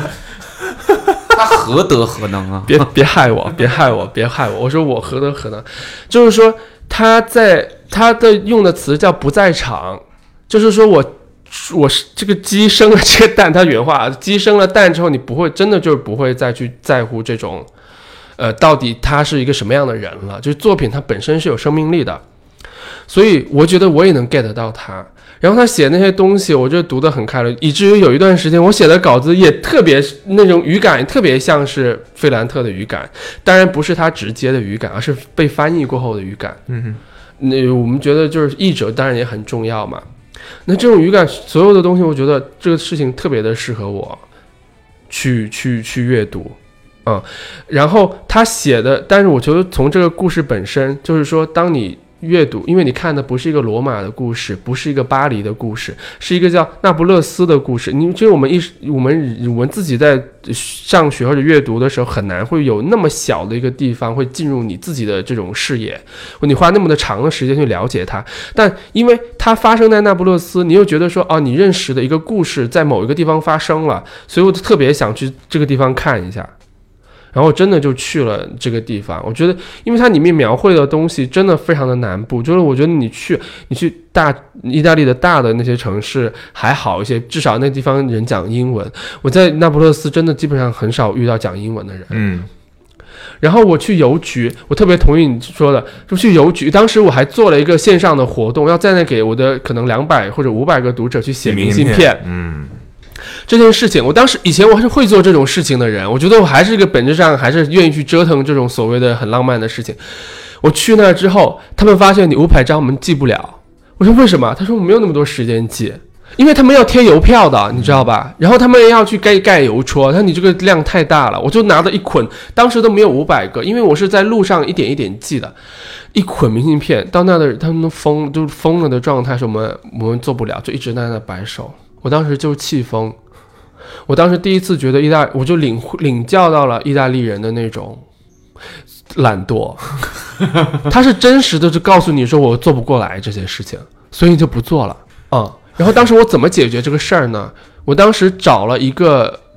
国内的朋友，去找了在罗马当导游的一个一个小姐，因为当导游她可以到处去嘛，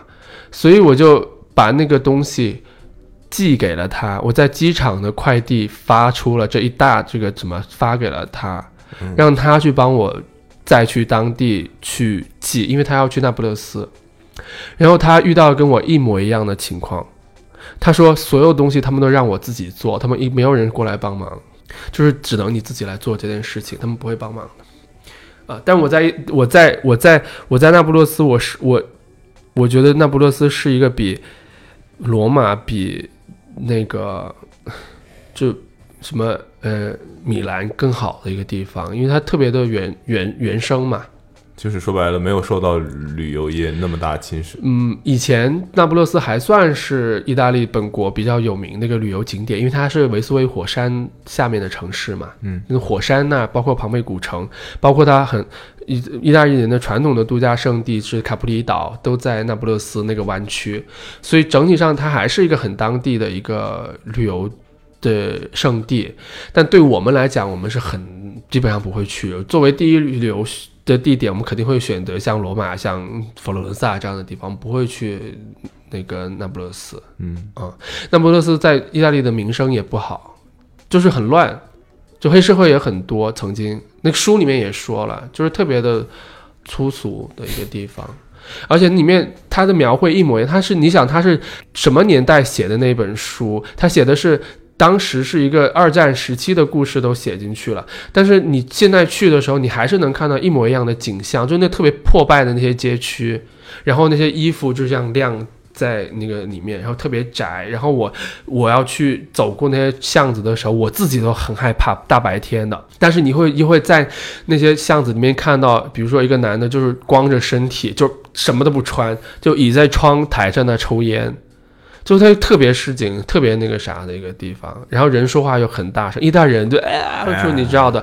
就是那样说话的。我回答完了，就是关于这个，是这样的。我其实想打个比方，想想还是算了。我其实想打个比方，但整体来说还是很特别的一个，能感受到乡土人情的一个地方。对对，但是我觉得其实我是尽量去，因为我不是说嘛，我就希望就旅行都变成我工作也的一部分嘛，就是一个错误的决定。所以我去那不勒斯我也没有怎么休息，我就要么去寄明信片，要么要去，因为它是跟我工作相关的，我推了这个杂志呃这个书，然后因此跟他发生关系，我觉得他已经脱，我已经不能从这个所谓的这个影响里面走出来了，嗯，所以我还会持续的去去去关注。聊聊你的 Jet Lag Books Bookstore。哦，那就是从 柏林开始说吧，就回来就做了这个书店。这个书店呢，就我说了，它不在我的一个所谓的人生规划里面。但是其实很多人，其实我觉得很多喜欢写稿子，或者是很多人都会都会从小就会有一个愿望，说啊，我有一天我要去开一家书店就好了。就跟我们这边有大家都想开个鞋店是差不多的。真的念想，就是有一个念想，就是很想去有一个这个书店，然后去去想象这个书店应该是在一个特别好的一个下午的午后，然后我在书店里养了一只猫，然后我就以我一个人喝喝咖啡、喝喝茶的那种状态。但是我从因为我在做杂志的时候，连着做了两期，不是连着两，我录后先后做了两期跟书店有关的采访，当时还跑到新疆，还跑到。就是南京各个地方，很早以前了，去采访各地的书店的主人。那那时候我也没有这种念想要开书店，但其实我当时去经过那一轮采。访之后，我发现我根本就不想开书店。就是什么意思呢？就是说书店它真的不是一个很正常的业态。我参听到所有人的这种发言，都是我为了一个特别什么，就是特别走心的一个理由，然后我决定去做一家书店，然后后来要去维护、维持这个这种殿堂，然后或者说就是包袱其实非常的重。对，我觉得好，我觉得我可以这么说，就是大家的包袱其实非常的重，去开一个书店，我当时根本都没有觉得我要去做这个书店。而我在北京去做这个书店，真的完全完全是因为对各种机缘巧合推着走。因为第一，它在三里屯，因为三里屯，嗯嗯，好像似乎就是说，似乎是不是在三里屯？因为北京也只有三里屯一个 商业中心了，就是 稍微有那么一点年轻啊什么这样的地方。我就在三里屯，OK，首先这个位置是 OK 的，我不会在胡同里去开书店。我不是说胡同里面书店不好，而是说我刚才说的嘛，就这个包袱，就我没有必要去开一个书店。但是我之所以要去开它，但是首先这个地点，我觉得它是能，也许是撑得起一个这种所谓的呃不挣钱呀，或者类似这种感感觉的一个地方。因为所有人都跟我说啊，书店特别特别难做，然后特别是那段时间又遇到疫呃不是疫情，那疫情是后面的事情，那很多书店又坚持不下去了，然后要就是在网上要去发动大家去就是办卡呀或者什么的。我当时整体的氛围给我的感觉就是整个行业非常的萧条，惨，快消失了，感觉都就是惨。呃，我我很喜欢书店啊，但是我就觉得惨。但是我想，为什么大家就书店为什么要散发着一种惨兮兮的感觉？所以我到柏林的时候，我发现那个地方并没有给给我带来这种感觉，你知道吗？就是当时就是特别年轻，特别有街区氛围，然后特别 creative，我就觉得哇，我现这多好啊！就是大家非常的从容。但后来他也关门了，但是他呈现出来的这种感觉。终于找到了一个积极的 reference，对，真的。然后好，正好我在柏林这个事情，我把这个我的想法告诉了我在柏林做建筑的建筑师的朋友。我们当当天当天我就去找他，去他家去跟他聊，想开一个什么样的书店啊？因为我之所以能够开，前提是我们已经搬去三里屯了，有这么一个地方，我们不知道要干嘛。要如果我们不开书店，我们就用来当办公室用了。但开书店呢，好像又好像是说。哎，那既然是有这样的一个契机，然后书店，因为我们之前做杂志，我还当时盯的是文化版，我是推荐书的那个编辑，我就觉得说啊，那这个事情对我来讲门槛稍微低一些。那如果我去开个花店，可能是另外一回事儿，嗯开个鞋店可能是另外一回事儿，因为这是完全就是跨行业、跨领域了。那我觉得书店对我来说，也许是一个好像门槛没有那么高的，当时的想法没有那么高的一个地方。然后我跟他去跟我的那个建筑师的朋友去说，我说就一切这个东西真的给我的感觉就是苦，哦不是惨是，苦是苦。然后我说我想要个不那么苦的书店，不是说我因为我当时说我就可能预期可能这个事情真的不好做，但是我不希望书店散发着这种苦 惨。然后他所以可能因为因为因为阿茂去过，就是所以他给我的。他做的两个设计方案是非常直接的，一个就是他做了一个发光的背板，他需要让这个地方是非常明亮的，因为国内的这种房子它不太容易像，因为柏林的层高是很高的，可能四五米，那整体就很明亮了。嗯，我们这些底商很难做到这样，嗯，所以就是他就把三面都用发光的这个板给做了这个设计，这是他他设计的一个很重要的一个东西，而且他之前是做展厅设计。所以他做艺术馆啊什么，他其实整体上想让你给那种光的那种感觉，就是一个艺术馆的一种氛围。嗯哼。但显然那是个书店。然后第二个设计就是说，我刚才我当时就跟他提了这一点，一个 don't 就是不要有木头，因为我肉眼所及的基本上很多的书店都是木质的书架。我说这一类的书架我已经。看的比较多了，因为我采访也采访的很多。如果要做的话，我不知道，因为当时我说是必须要有木头的吗？就是我不知道为什么都是这样。我说那我能不能不要木头？所以他设计的第二个点就在于他做了一个组组组合，它全是用钢钢板，就是特别工业、特别德国的设计。嗯，钢板还是铁板，anyway，反正就是去把它做成类似超市货架那种，但是是墙面，你完完全可以组合拼配的。它是一个组合板，就你挪到其他的地方，你那个架子它是呃标准化的架子，嗯，你是可以根据这个架子来调整你的陈列的。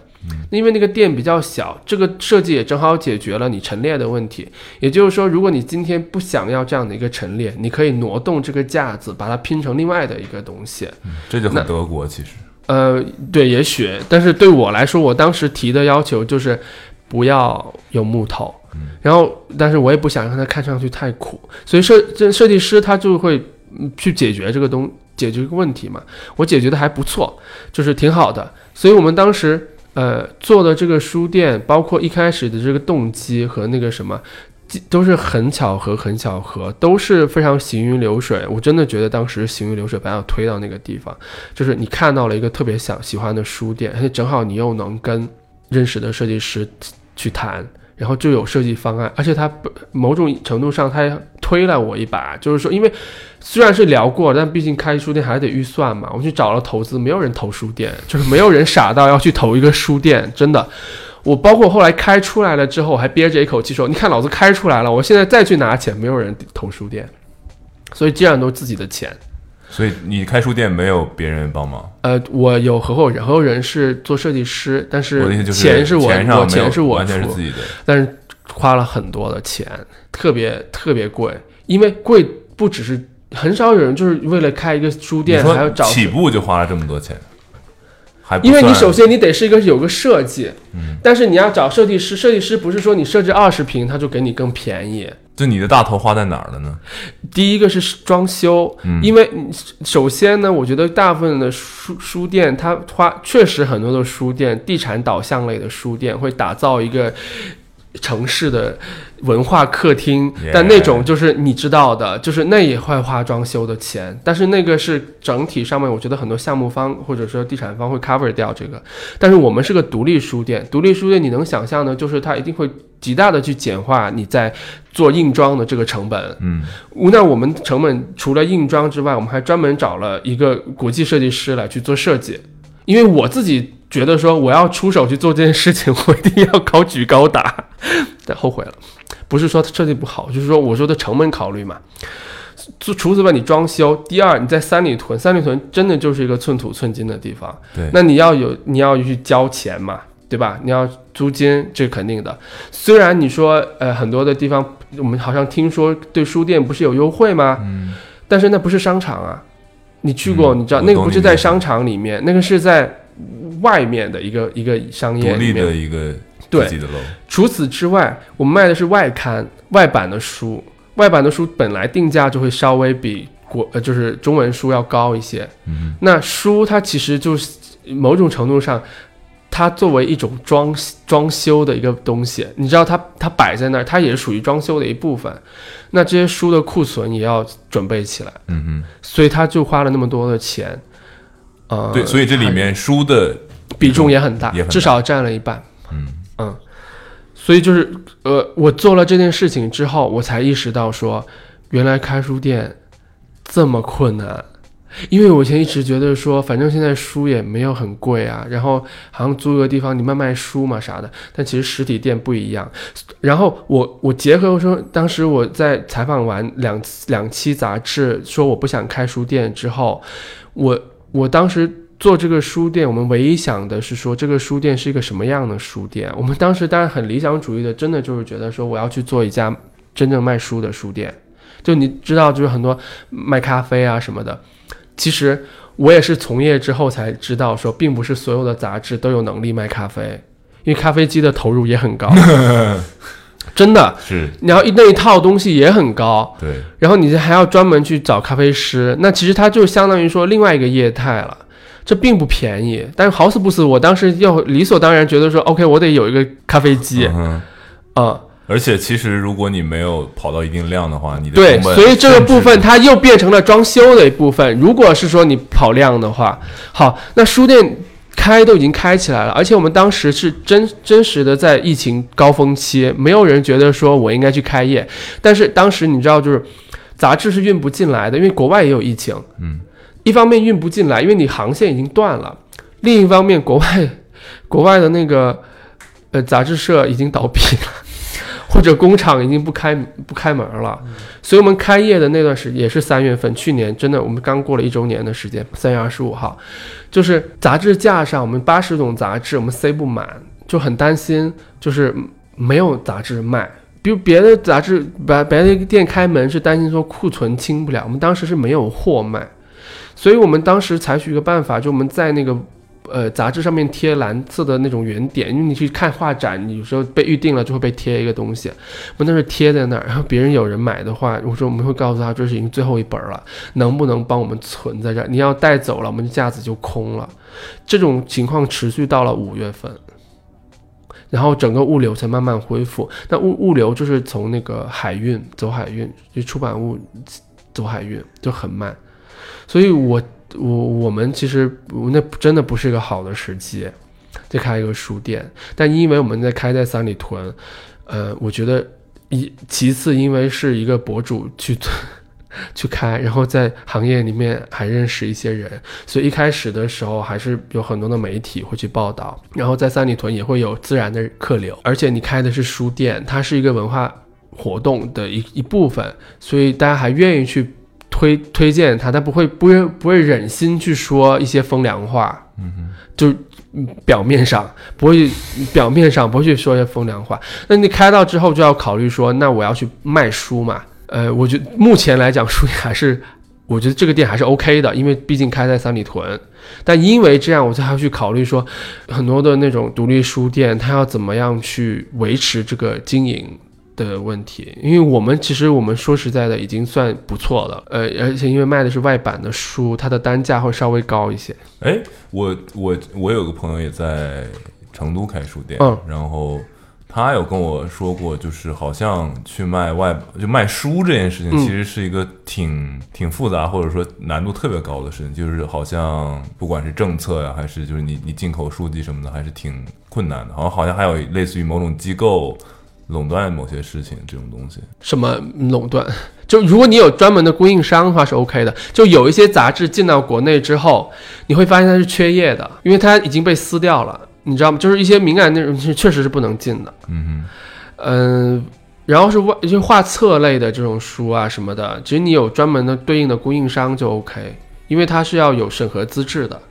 对对，我们自己是，比如说，如果我现在我自己去国外去申请一个出版社给我们寄这个书，嗯，除了海关，我们还要申报的，但这一块成本就很高，那我们就只能去找统一的供应商去让他帮我们去申报，所以我们大货都会从这个供应商这个地方走。所以就是你的选书的范围，其实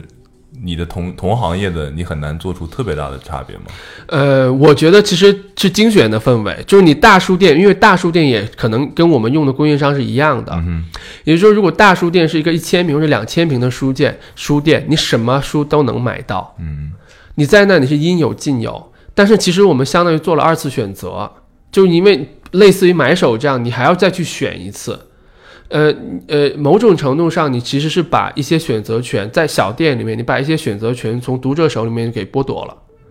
但是其实你这样做的原因是你花时间来去去做了一个选择，你去完成了这个挑选，这个整体上它跟买手店的逻辑是差不多的。对我我其实就觉得书店其实除了。我觉得书店其实就是个买手店，它就是每一家店有自己的一个风格特点，然后你能感受到他帮你做筛选的这一步骤，然后让你看到更具体的某一个部分的东西。我觉得就是就是说你，我觉得确实就是你，如果我不希望成为某一个大型书店的连锁，那我一定得有自己的特点，就我选书的这个氛围。那我其实通过这种东西来去吸引到。我目标的一些一些人群，就是他们天然能够 get 到你，那我他就是你的客群，因为你不太可能用一个独立书店的力量来去，来去服务整个大众市场。而且我们的选书就是说，如果我有一本书，可能已经卖就新出的书，它可能是一个畅销书，我们已经卖了五十本、六十本了，那可能我就会跟我的同事说，不要再继续进货了，因为你如果你只卖畅销书的话，慢慢堆叠起来，你你很清楚这个书就是能够卖出去。但是如果你都卖的是这样的书的话，整个书店你就变成了一个卖畅销书的一个书店。那你很难去展现你开这个书店，你本本身你的选书的一个自己的一个一个逻辑。然后我理解你刚才问的那个问题，就比如说有一些很小众的出版物，或者比较难嗯拿到的一些出版物，在现有的这个条件下面，最好还是要去做申报，就是我觉得说的那个合法一点。嗯但很，比如独立书店，它有一个灰色地带，就是你艺术类的书籍，有时候你你可能是不太会被那个查的。嗯哼，但是一呃，三里我们在我们离派出所太近了，就是我们一般我们不，当然一般来说我们我们基本上是有正经的这个供应商，但是我后来去跟同行去了解，因为毕竟也要去跟大家去真正做这件事情，还是了解一下。一般情况下出现了，比如说有一些书店被查封或者什么，一般是同行举报。哦，这是我觉得行业的黑，就是叫什么黑色的灰黑色的部分，就一般来说会是行业举报。竞争对手的策略，我不知道，反正就是一般我听到的是这样子，我要去学习这种东西，呃，要要要，因为毕竟你做的虽然可能我觉得啊，做一个书店那么美好的事情，然后大家都应该支持，但其实它本身它是商业的一部分。它是一个商业，我觉得很多，我觉得书业，特别是最近一段时间，我有朋友他们也就后来也要去开书店，就是说他们选择的路子，就是说一我就注定了这个书店我是不不赚不奔着赚钱去的，然后我就要开一个就是我理想中的这个书店的样子。但另一部分就是说我要去开一个店，这个店是卖书的。我觉得两个不同的概念，就很多时候我我我当时采访的时候很早以前嘛，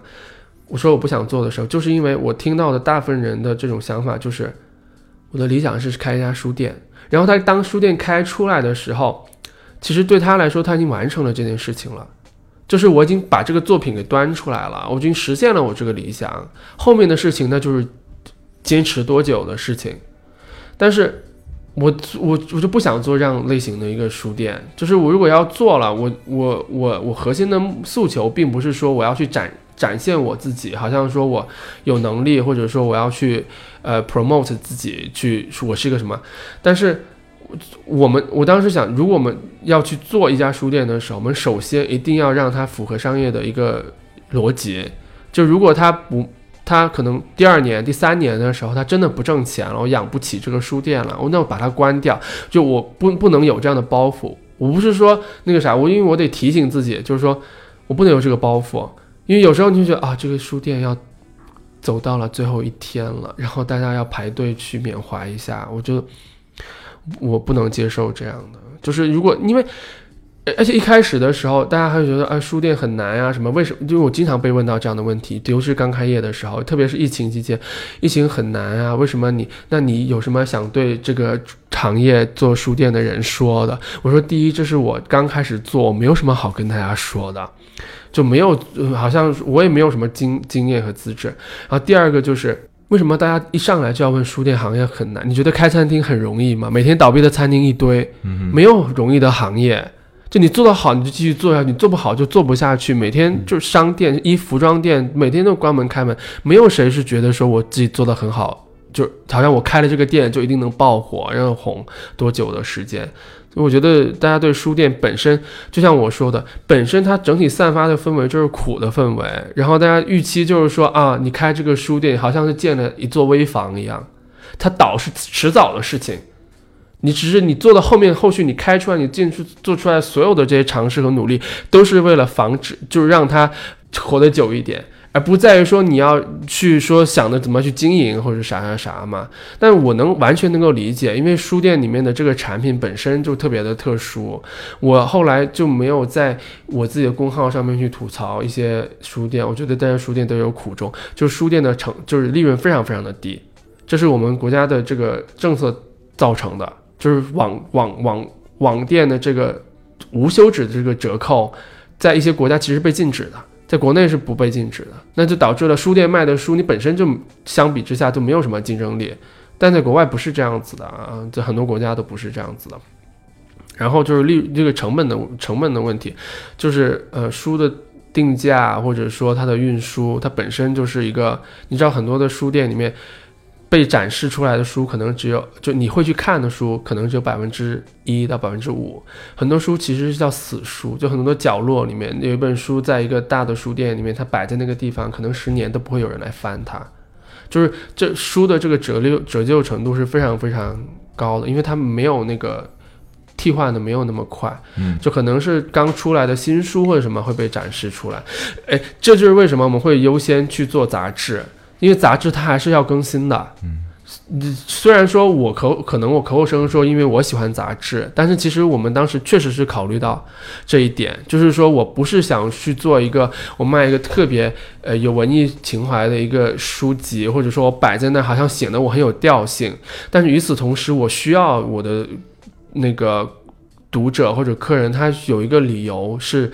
说这个书店是在计时要去更新的，就是有一个区域，他会知道说他如果他隔两周、隔一个月来的时候，他会看到的是完全不同的封面或者那个对，嗯。就是这当时这么想，其实没有多少人相信杂志，说能有多少人看杂志，但我们的出发点不是说有多少人要去看杂志，而是说我从我自己的这个角度出发，就我希望它呈现出来的就是一个不固定的，而且那个是杂志它本身就完成自己的更新，我不需要去，呃，说我这一个月我要去进什么哪哪几本书啊什么的，那书那个杂志在那个固定的 title，比如说 GQ、Vogue，它永远它每个月都会发生更新，它是自动发生的这件事情，所以对我来说，嗯，我就更愿意去做杂志的这个。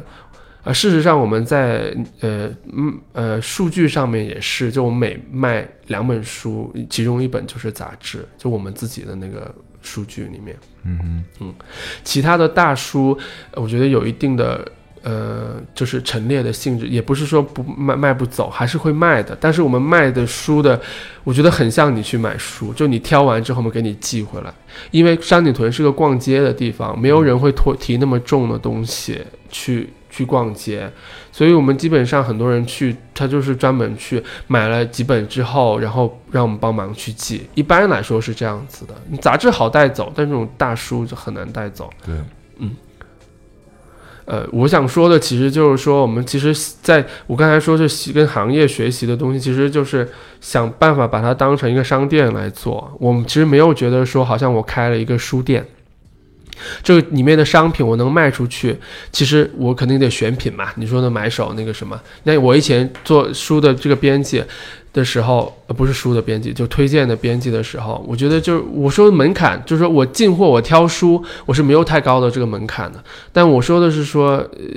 我要走货或者什么量量，就该进多少本的时候，我一点概念都没有。那我要招店长来做这件事情，嗯，我不会看那些什么动销率的这种表啊什么的。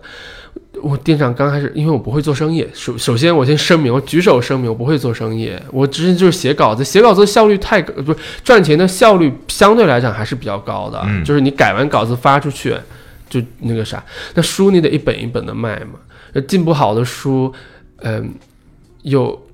你卖书有时候像卖药一样，你卖错了，好像就是别人吃错药了，就你把不对的东西卖给其他人，就很特殊。呃，有的书就是进，大部分书我还是会去翻的，但如果有的书后来发现摆在那儿，这本书真的不好看，我就会。呃，也不是说不卖了，而是说我就会不会不要再进货了，就把它卖完就不会再进货了，而不是说我立刻把它下架，嗯嗯，做不到那样。嗯，我合伙人是设计师嘛，所以设计类的书都是他挑的。我比较坚持这一点，就是说挑书这件事情还是我和他来去做，基本上都是我们来做这个挑挑选。我是觉得一个好的书店，嗯因为我觉得现在好多书店可能它存在的意义不是以书店的而存在的，嗯感觉就是这个东西的空间存在的意义，好像比它是一个书店更重要一点。对，然后我就觉得一个像你们这种独立的书店，为啥想要约你来做播客，也是因为我就觉得，好的书店它可以自己去完成整个的这样一个闭环的这样的一个生意，然后那就意味着它必须，比如说做好选书的工作，做好各种各样的其他的东西。对我反而觉得这就是一个书店应该做的事情，就是你如果把什么书都放进去，那我觉得它不是独立书一个书店就没有存在的必要。对它没有，它不是一个书店，在我心里可能它都不是一个书店。嗯，对，所以我觉得就是要有自己的一个方向，或者是自己一个特点的，我我觉得可能才算是一个不错的书店吧。嗯，你你怎么看像什么鸟屋书店这种？我这个能说吗？当然，请不是你说，当然我我不敢得罪行业。哦，我我我我可以这么说，不，我不说鸟屋了，但是我说的是最近开的很，最近开的书店并不少。嗯，嗯，杭州啊什么的，那你不还是说鸟屋吗？我不是说，我说的是，我说的是就不止这一些，因为我知为什么我要知道那么多的，因为招人，因为我在书店行业群里面会最近一直在收到那种招聘信息，就是招，因为某个店要开了什么什么，你就发现到处都在开书店。嗯哼，还是那句话，就是有一些地方，比如一个商场，它必须要有一个书店，你知道吗？就没有书书店都不行了，然后一个地产没有书店都不行了。但是，呃，我我想说，其实就是说，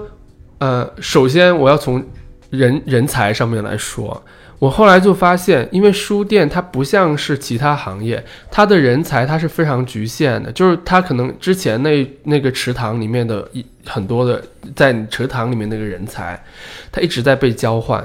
他不培养太多新的人才。就他学校也不会培养一个那个什么，但是书店这个本身，包括店长什么，因为很多店员其实都是兼职，很多大书店我必须要严肃的说，很多大书店的店员真的形同虚设，就是你不知道他在那干，他除了负责结账之外，你不知道他还能干什么，还能给你提供任何别的那个什么。但是，我觉得，呃，我觉得需要被服务的。呃，我不是说我们做的多好，而是说你在一些好的店里面，不只是书店，你会觉得说那些店员是非常有帮助的。比如在连卡佛这样的地方，就是他们还是能够跟你一起一起去挑东西啊什么的。嗯但很多大书店里面的店员是形同虚设。然后我其实核心的这些东西，就是在管做管理的，做这种呃选货啊什么的，这些人才真的非常非常的少，以至于我在看到那么多的这种招聘信息里面，基本上都是招不到人的。嗯哼，就是呃你招不到人，意味着什么？意味着你做出来的书店也不怎么样。也你这个行业里面，你如果你已经有能够把书店做得很好的人了，这个店早就出来了，你知道吗？就是这个这个这个书店早就变成一个很好的书店了。你换你这个人换到另就原来的一些团队，或者说不太行的团队去做新的一个一个东西的时候，不止书店，我觉得其他也是的，你不可能把这件事情做得多好。嗯就是你的人人才是跟不上的，呃，所以我就觉得说，呃，我国内我喜欢的书店，基本上我觉得他已经做得很够好了，但是是很难突破那个天花板的。就是你的这个已经没有人才的情况下，你不可能突然出现一个天降奇兵去把一个书店突然变得多好，我就不存在这样的侥幸。好就是好，不好就是不好，因为这些都是活儿，都是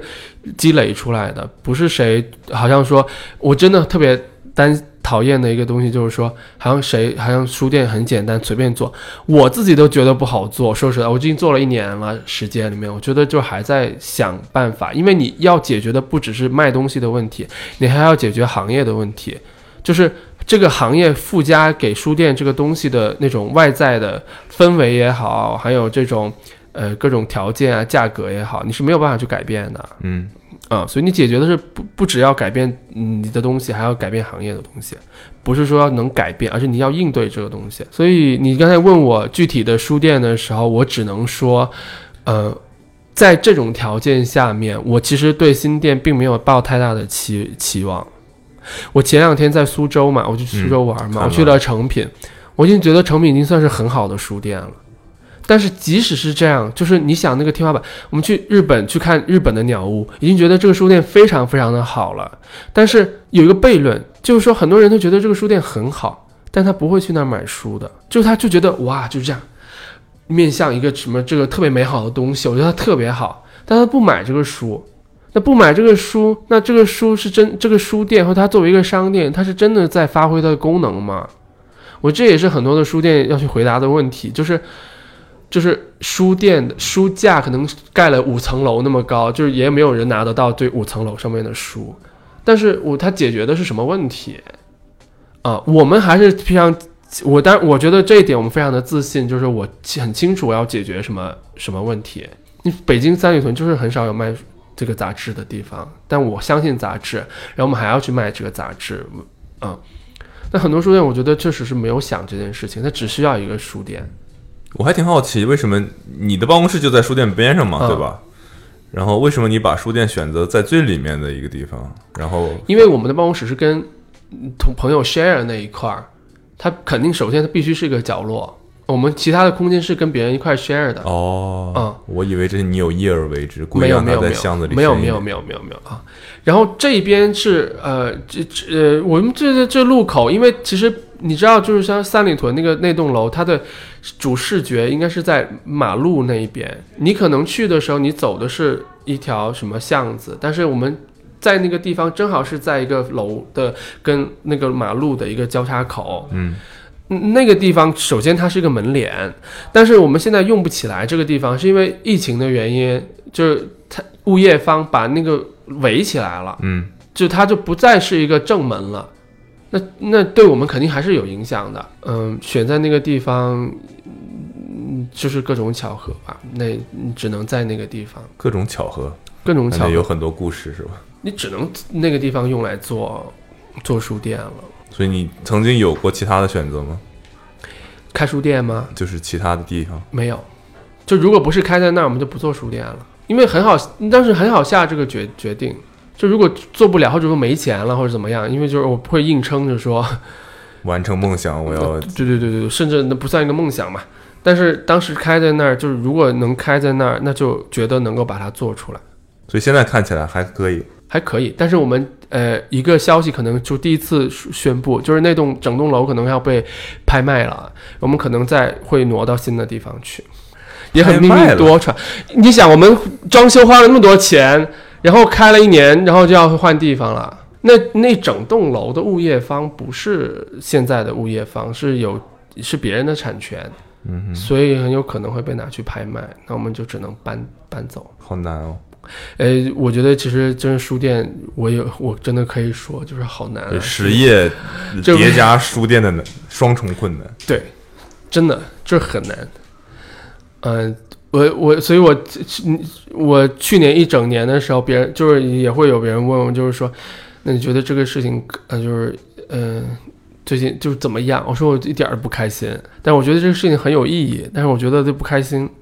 不开心的核心一个，首先你是一个要去学会怎么做的状态，就是你们还没有非常非常的懂的状态，但你要用一个特别认真、特别有热忱的一个心态去做这件事情，就很很很累。就是，但是与此同时又觉得很有意义，因为你中你又看到你的用户是什么样子了，因为毕竟是一个实实实实体嘛。嗯哼，然后你卖出的是书，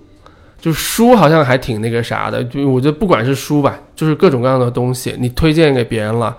他就会他带走。你还是挺有成就感的，但这种成就感，我觉得说实在的，还是那种特别文艺、特别书生的成就感，就是也不挣什么钱，但是你要特别享受这种精神给你带来的饱腹感。就幸好还在做自媒体，就是当博主，有有啊另外一个收入来源是吧？书店就让它维持它的平衡就好了，就你甚至你不需要去考虑说有些店那个，但就是说什么它有一天不行或者怎么样，你不用暂时不用考虑这些。但好死不死，现在不是要搬店了吗？现在又要去担心担心这个这个事儿。而且北京真的不像，我觉得不像上海，上上海商业环境相对来讲真的好很多，因为它是有它，我觉得还是有街区感的，就是它是互相补充的，然后有那种氛围在。北京不是这样子的，嗯，北京的路都太大太宽北京的路太宽了，你要去一个地方，你得打车去。你想有谁会专门去日常在北京说我要去逛书店，我要去逛一个这么小的书店？没有的，一定是去三里屯，我顺便去一下。嗯，所以只能在那儿，确实是，对不然就很尴尬。对，那但是北京也只有三里屯这样的地方。呃，这个我们的同事提了一个，你说了这么多之后，他提了一个其实很愚蠢的问题。他问你会不会再开第二家店？我会开第二家店，哦，我肯定会开第二家店啊。那看来还是赚钱的。我跟你说，这是一个效率问题。我跟你说，非常简单。你意思当当你开发这一一整套东西，你花了这个钱，你再复制它就是对，要不然你你比如说你现在五个人，你工作工作量是是是这样，但是你开两家店，你其实工作量也差不多的。这你要最大化你的势能嘛？对，所以我的意思还是赚钱的嘛。看来还是赚钱的。如果你没有啊，我现在我现要赚钱，我就立刻就开了。现我我想的是，我现在赚钱，你想说的有什么赚钱？赚钱是做自媒体赚钱，做书店真的太难赚钱了。所以听起来就是要在上海开店了。没有没有，我们这嗯上海不敢来，哪敢来上海开店啊？为啥？我觉得首先在上海开店意味着我们在异地操作，不可能一个专门的上海还是在北京再开一家店？呃，如果是一个我们头脑还清醒的话，我们会优先还会在北京继续开，先先开第二家店。脑子还清醒的话，要不然这个成本太高了。所以你的 number two 的这个商业地产选择是不知道，不知道。我们现在最近在做一个，我们虽然是只有这个书店，但是因为我们把它当成一个一个一个品牌在做的话，一个所谓的一个文化机构来做的话，我们现在核心就是希望它先把一个店先做稳了，然后这样来。这个作为一个品牌，要去跟很多的线下其他的事情去合作，做一些好有所谓的有意思的东西，就比如说什么 所谓的。就是就是更多的可能性是这种。啊，然后就是就比如说我在那个就我们要在一个因为有一个商场，北京要开个新商场，他给我们个五百平的地方去做 pop up，你想五百平是个什么概念？就我这种书店是撑不起来的，嗯，但是你可以用这个你带你想去呈现的这个概念去跟他去合作，然后你把这种文化的东西输入出去，然后做一个 pop up 出来。但我们肯定那个 pop up 就不可能是把五百平填充满这个书和杂志，否则没有那么多预算去填充这个的东西啊。那我们之后可能就会有很多的这种 pop up 的的东西出现。Pop up 不是摆书摊，就还是想想去考虑一些有什么有意思的的的活呃活儿能做。书店，我觉得首先啊，就是呃说就不能说开就开，真的还是上海的租金比北京贵多了。嗯啊、哼，啊有这样一回事吗？上海的租金比北京真的，你难道不知？那你们你们在上海，你们肯肯定比我更清楚。就算这个再小的我知道挺高的，但我觉得比北京高多了。这个比北京高多了。高我想说，你敢在安福路附近开书店呢，都是拿投资的，都不会是自己花钱去开的。嗯嗯，我的我也问过，我其实因为我上一次上上次，你第一次跟我约录播课的时候，那次我其实是专门来看，地方看地方的，来考察的。哦，我逛了非常多的店，嗯，当然不只是书店了，还有很多的那种店，嗯嗯但我逛店又比较个人了，就是我可能逛店我就我我不是一个逛店博主，就是你知道，但我有写不出来那么逛逛逛店的心情，但是嗯，我看了非常多这种店，呃，也问了一些租金。很好的位置，我不知道，就因为上海有一些，因为上海咖啡馆开的速度太快了，有的很好的位置都用来开咖啡馆了。我觉得这是 OK 的，因为它就是有客流，然后这个咖啡如果好喝的话，大家也会去买。就是我觉得当地还是会会喝咖啡，但北京不是这样。北京的开咖啡店真的不不是的，北京不会有太多这种独立咖啡存在的。我说的是在这种市中心的位置，因为太大，马路太宽了，那些底商基本上是不存在的。嗯，开不起。嗯，北京没有什么底商的，所以你看，就是就是说，当然我们就是觉得在上海做这个事情就，因为到目前为止还有很多朋友走到哪儿了会拍照给我看，说这个地方你可以 考虑一下，这个地方你可以考虑一下。我说不能说开就开啊，就如果我。然后我说，我说我现在有钱，有一个预算开一家店，我绝对不是开书店。如果在上海的话，我肯定会开别的店，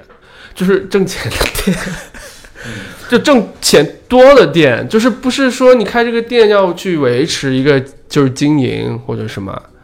就没有包袱的店，嗯，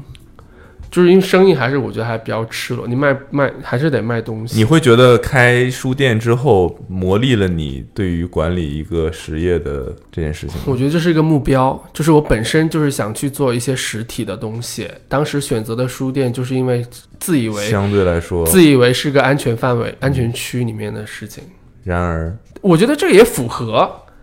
但是即使是开别的更困难了。对，即使是这样，你想，比如说我们你说开什么花店哦，那就真的不行了。我连花每一盆花我都会养死，我就不可能去把这个花店开好。嗯，我也不知道什么是那个啥的，就是说，如果我想说，我今天特别想挣钱，特别想去提升自己的收入，或者特别想在北京买房，那我就会多写稿子。为什么死磕北京啊？因为我是从北京搬过来的，我就是好奇，你对北京有什么特殊的情感吗？没有特殊的情感，但是我觉得你又不是北京本地人，我不是北京本地人，然后但是我经常来上，我真的会经常来上海，但是来上海基本上都是出差。嗯，但是我越来上海的次数越多，我就会越觉得北京更适合我。北京的试错成本相对来说比较低，就是北京你在做很多的尝试的时候，其实还是阻力会相对来讲比较小的。嗯没太懂，是怎么讲？呃怎么说呢？就是我我个人认为哈，就是因为我这我这我这做稿件还是做内容那个出身的话呢，我觉得我在那做创业项目的资源，或者说相对或者说我呃创业这个资源。理想化的这种创业的这个氛围还是比较浓厚一些的。我觉得我在南方，比如在我们家那边，甚至都不能这样去考虑一件事情。就我做这件事情，我首先要有一个预期的这个收支，这个预期的这个表。但是我在北京做很多的事情，我可能不不是以这个开始的，我就想做什么，我先去做了这件事情。但如果在上海会投入太大，如果上海，我就会相对来讲比较现实，所以我刚才说我在上海如果要开这家店，我可能不会卖书，因为商业繁荣的地方，它肯定是有商业，它肯定有自己的一个规则嘛，他肯定也会有自己的优胜劣汰的。就如果我在这个地方去做的话，我在这个规则里面，我觉得如果我要来这里做，我必须要非常的现实，否则我会非非常快的会被淘汰掉。哦，这是你所谓的四十，我大概懂了，我大概懂，那在北京的话呢，我觉得相对来说对这种东西还是比较宽容的。我懂你的意思。嗯，我不知道，就是在城市氛围里面来讲，就是说你在上海开一家咖啡店，这看起来好像最合理，但它其实你你，看，我觉得这可能就是一种偏见了。比如说你在上海开一家呃咖啡店，大家会觉得说啊、相对来说还是比较合理的，对吧？那我在北京开一家书店，那可能对大部分北京现在这个从业或者氛围来讲，好像也也也不错。反正就北京就开北京书店，其实确确实很多。那你嗯，你在广东，你再开一家奶茶店，似乎也是合情合理。就是我觉得总有这种好像是偏见的东西。我觉得虽然它是一种偏见，那如果它已经成为有一种惯性的思维，我觉得它其实还是说明了一些问题的。嗯那生活呢？你觉得北京让你更舒适？呃不，我不应该这么问。对，为什么？我觉得北京确实让我更舒适，嗯哼，因为我就是一个没有生活的人。就是我出进了家之后，我这我是想问你的，就是你觉得目前对于你这个人来说，如果是一百，嗯，你的时间精力就是一百，在工作上，就是其他的东西，包括日常跟朋友的社交，可能会压缩的非常非常的小。九十在工作上，有嗯多少在书店上？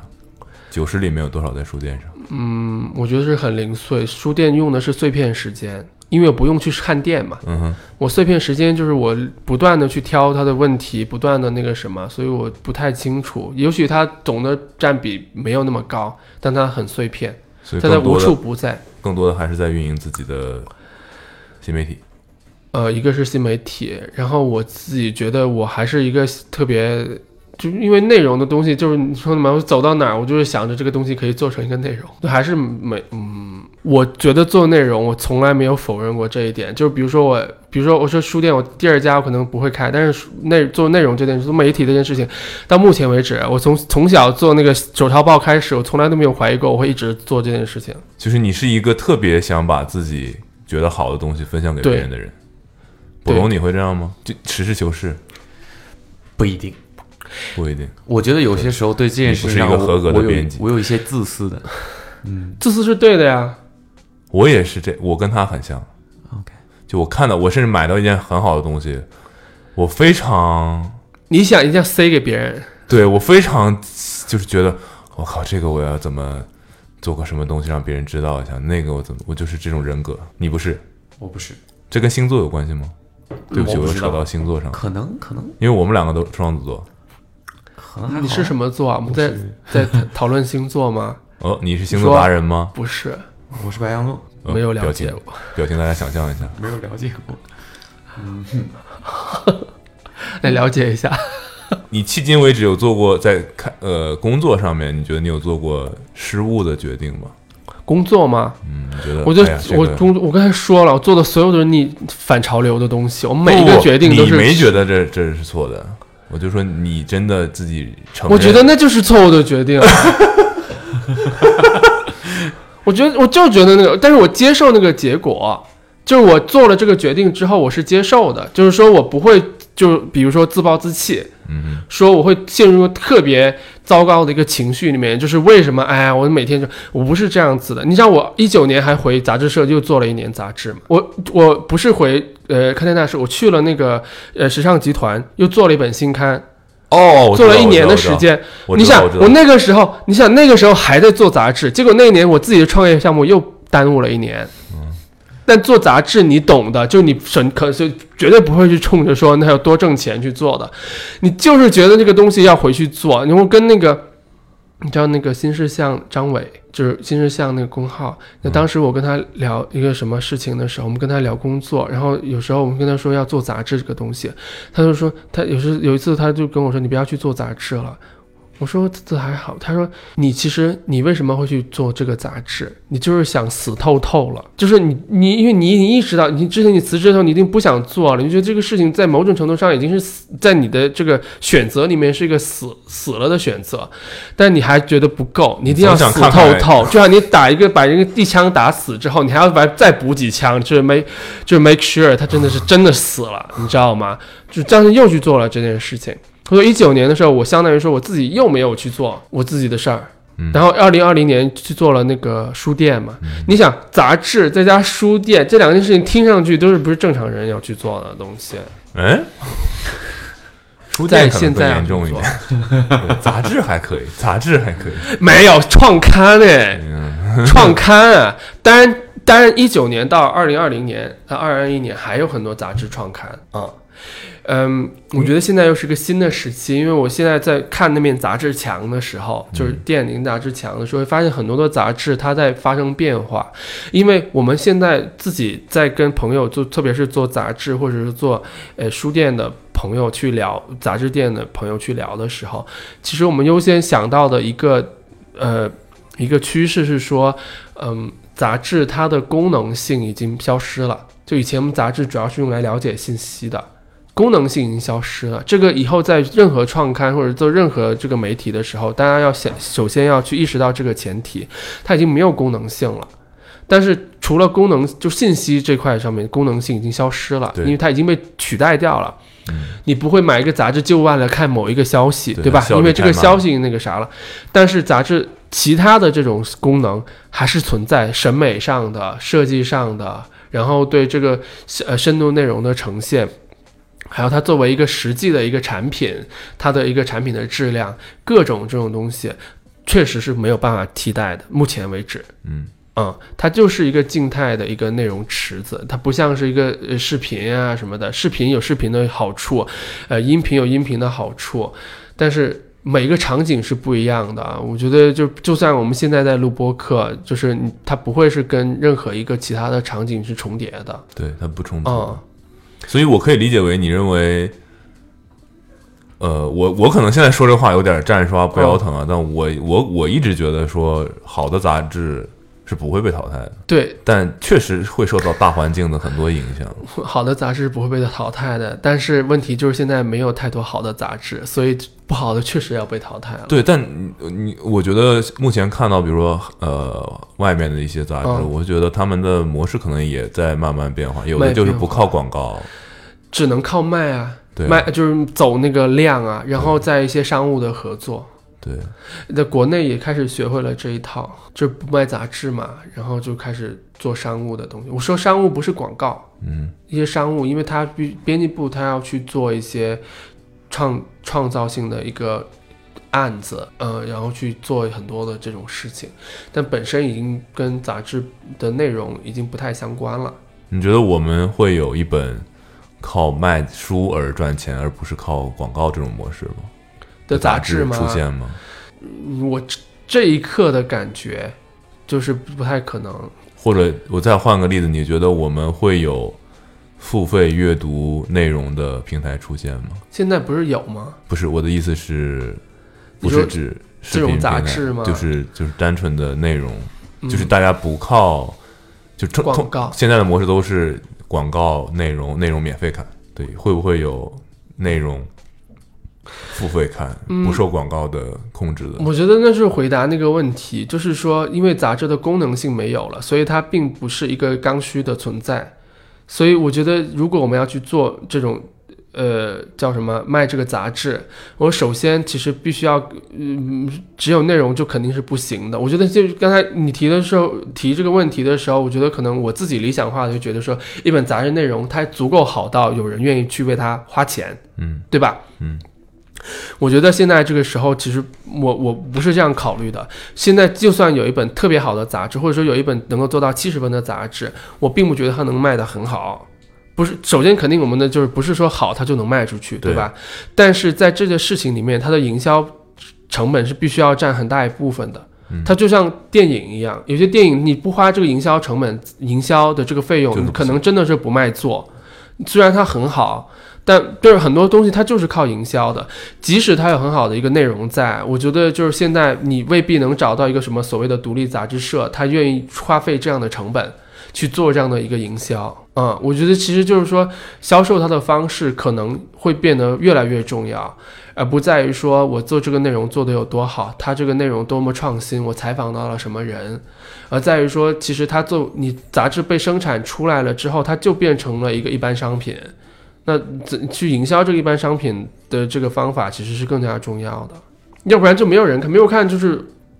等于零嘛。对的，嗯，还是得有人去看到它。但是我觉得现在很多的时尚杂志拍很多流量的是，因为我回回去之后我也拍了很多流量，所以我们当时意识到这一点，就是说当时有流量并没有太大的问题，就是说拍流量的封面，就是有的人去吐槽说啊，怎么又拍？以前都是拍什么模特啊，什么什么，呃。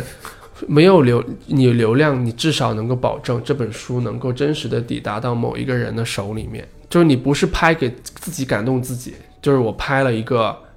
特别有范儿的人，但事实上没有人会因为他去买这本杂志。但现在杂志你摆在那儿，很多人就是因为封面去买这个杂志的。嗯我觉得首先我们当时的前提是说，OK，那我先承认我拍了这个流量艺人，然后我至少能够卖出，比如说二十万册，我心里非常的清楚，已经心里有数了，我不用去担心这个销量了。那我再在这个基础上面去做，针对可能会买这本杂志的人去给他定制这个内容，嗯哼，就我把我想说的东西，某种方法传递给他，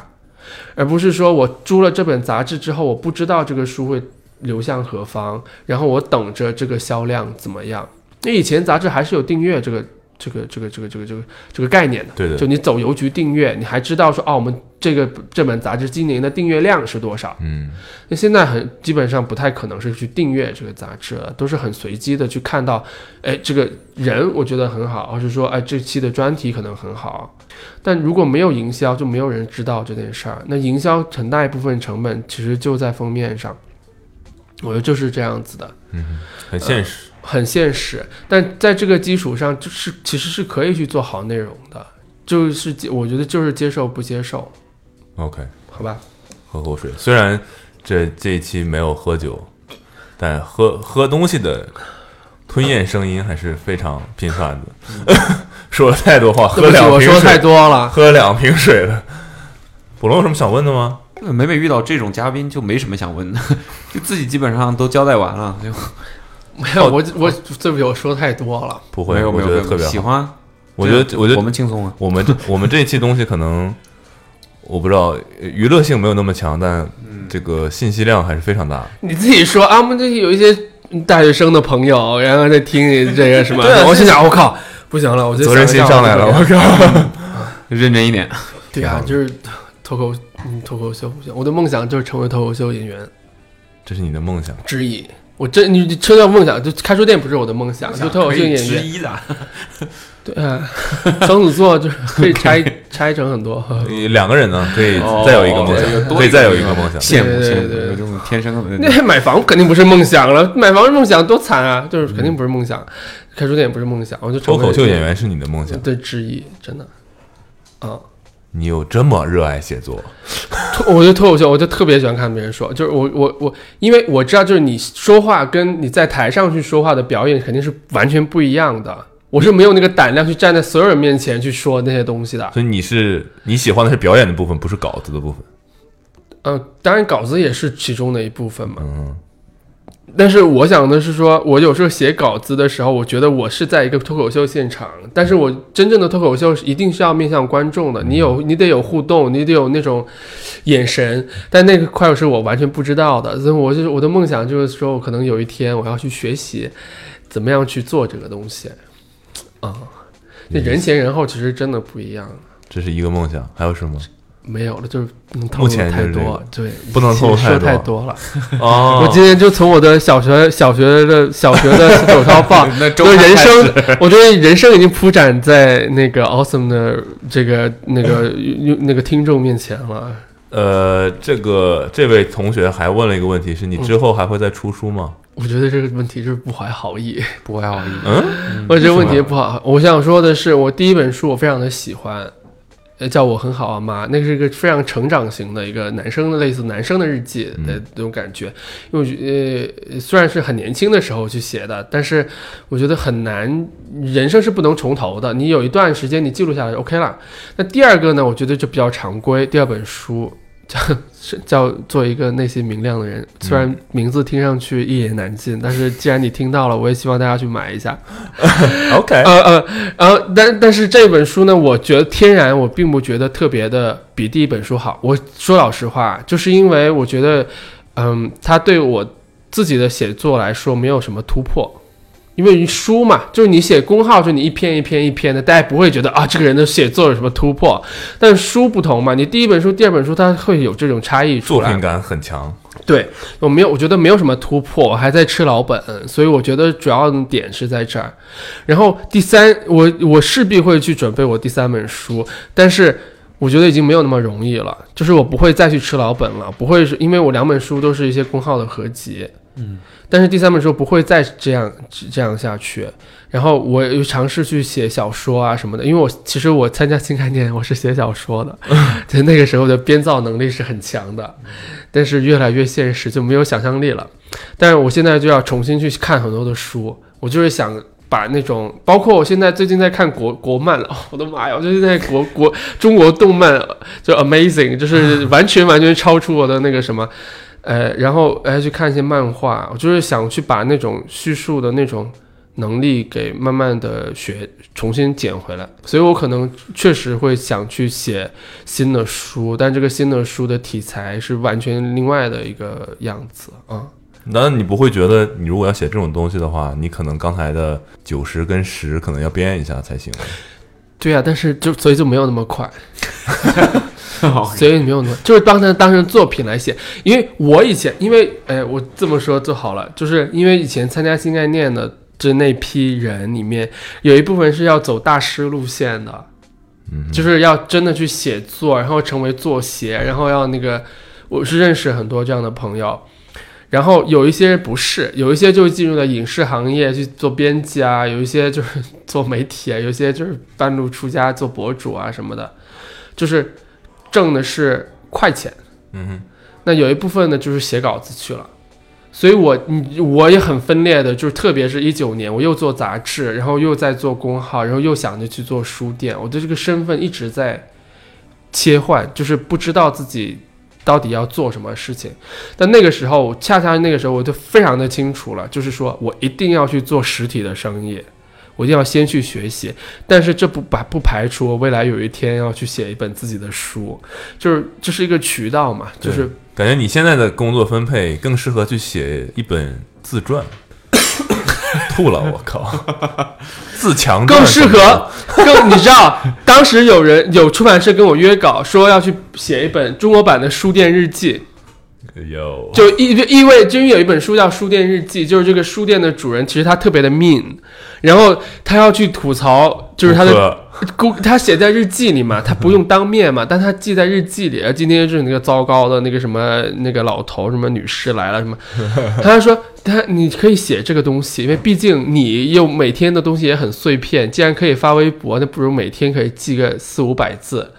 但问题是我不看店嘛，所以不这是不一个不现实的一个一个一个策划方案，所以我就那个啥了，我也不想去写这个东西。嗯，哎，你会想要写个自传这种东西吗？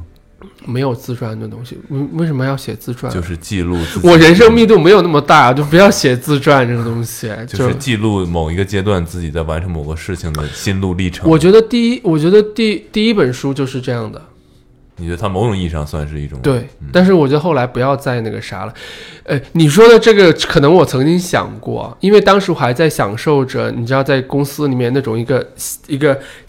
晚辈的感觉，然后被照顾着，然后一在这种时候，你就特别珍惜自己这种成长的故事，你特别去留意自己到底发生了什么故事，然后我又创业了，然后我又比如出书啊，做书店了，我觉得自己人生一直在发生的各种各种美好的事情，我一定要把它写出来。但是我觉得真的。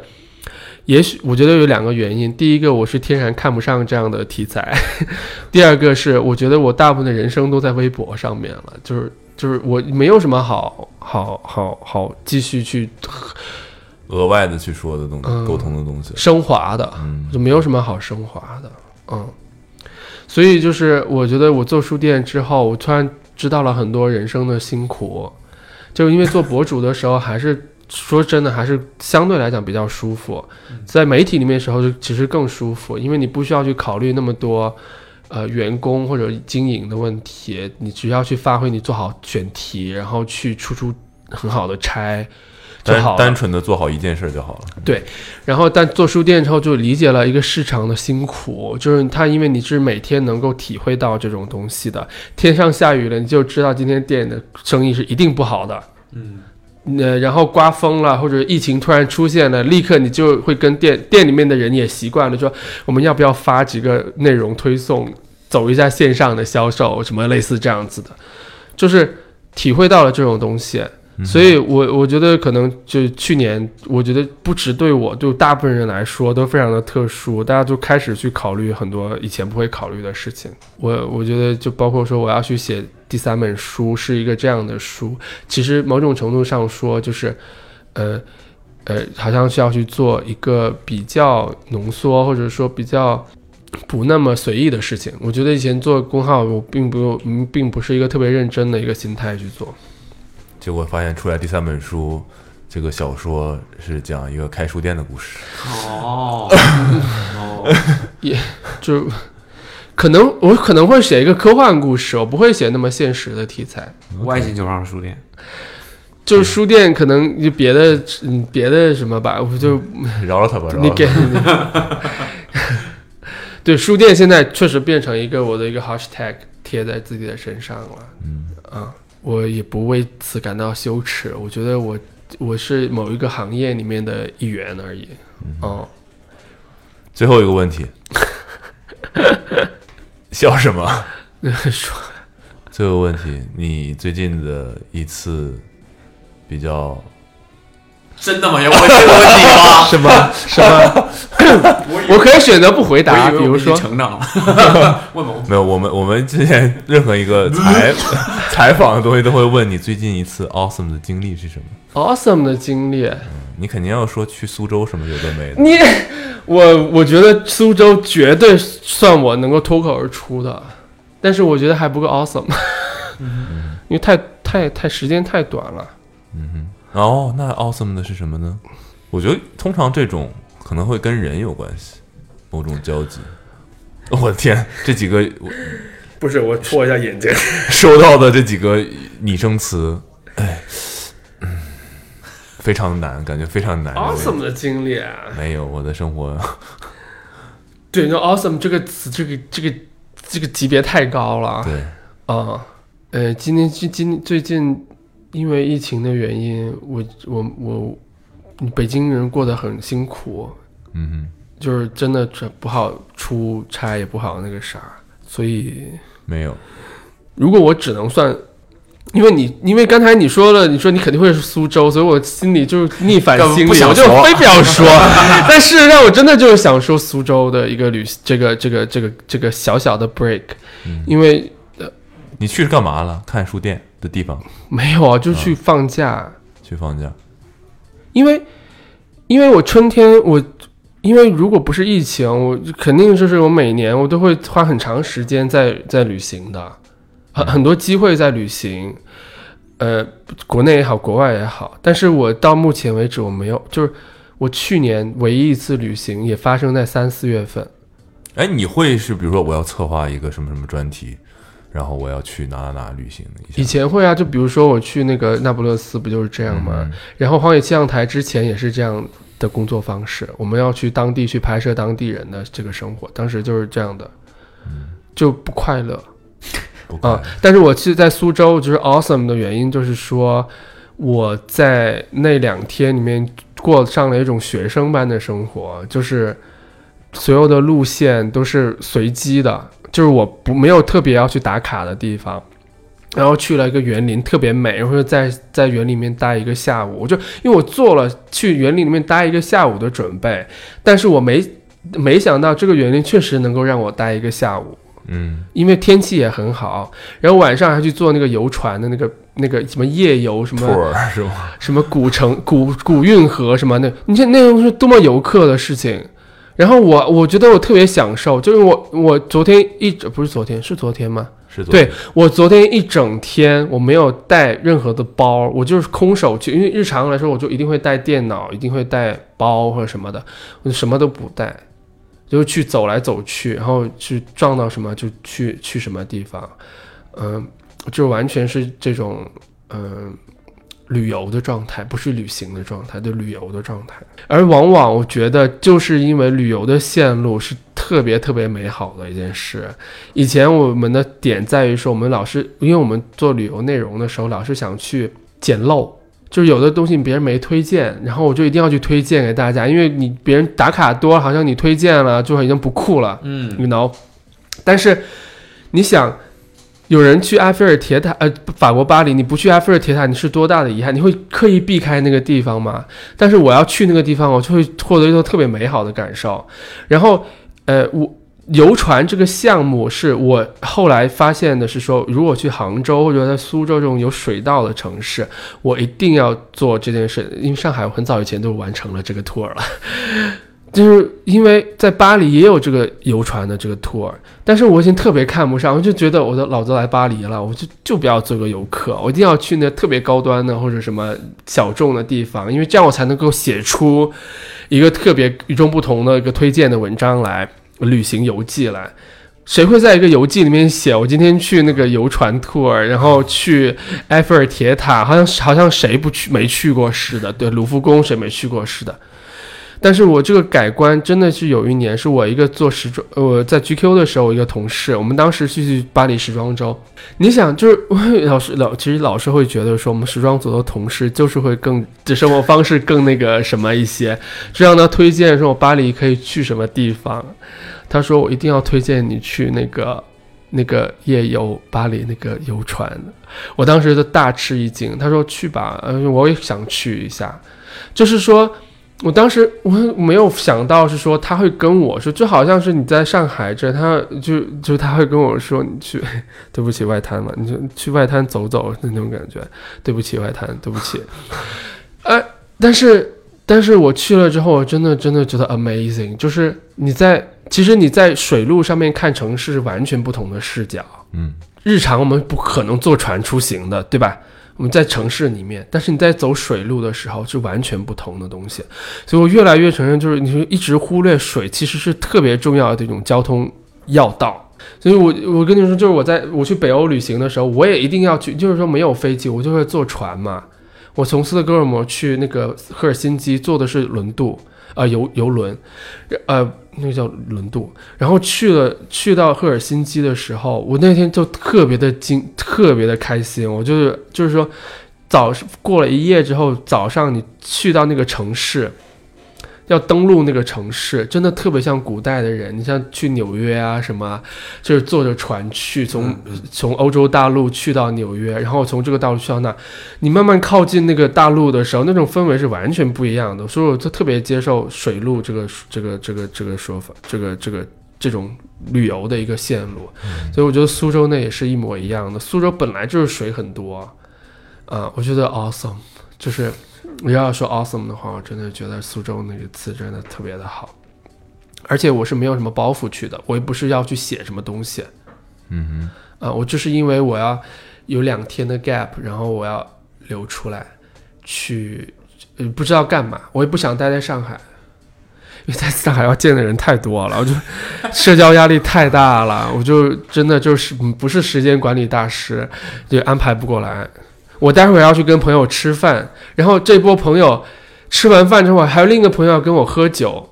但我就想着说，那我两边也不能得罪，我要不要把他们两波凑在一起？我现在刚才在录音的时候一直在想这个问题。哼。但你知道吗？你在聊起自己旅行的经历，嗯不管是痛苦的跟工作挂钩的，嗯还是不痛苦的嗯，还是闪烁着光芒的，就是旅行在所有人的眼中都是不一样的光芒。还是闪烁着光芒。如果你说或者你说，我都会看到不一样的东西。对，聊啊聊到开书店的时候，还是略微有一些 有些疲惫，有一些疲惫啊、对，哦所以可能这就是状态状态状态的原因。行吧。我们嗯今天大概就这样，很长了，谢谢大家，辛苦剪辑的朋友了。我们最后还会固定的送出一些礼物。那这、嗯这期礼物我早就想好了，就是去 Jetlag 买书送给三个平台上的朋友。哎呀，太好了！对，好然后但是呢，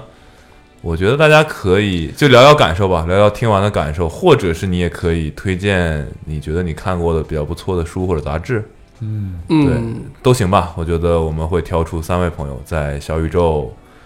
呃微信、我们的小程序，还有网易云各送出一位。我会去跟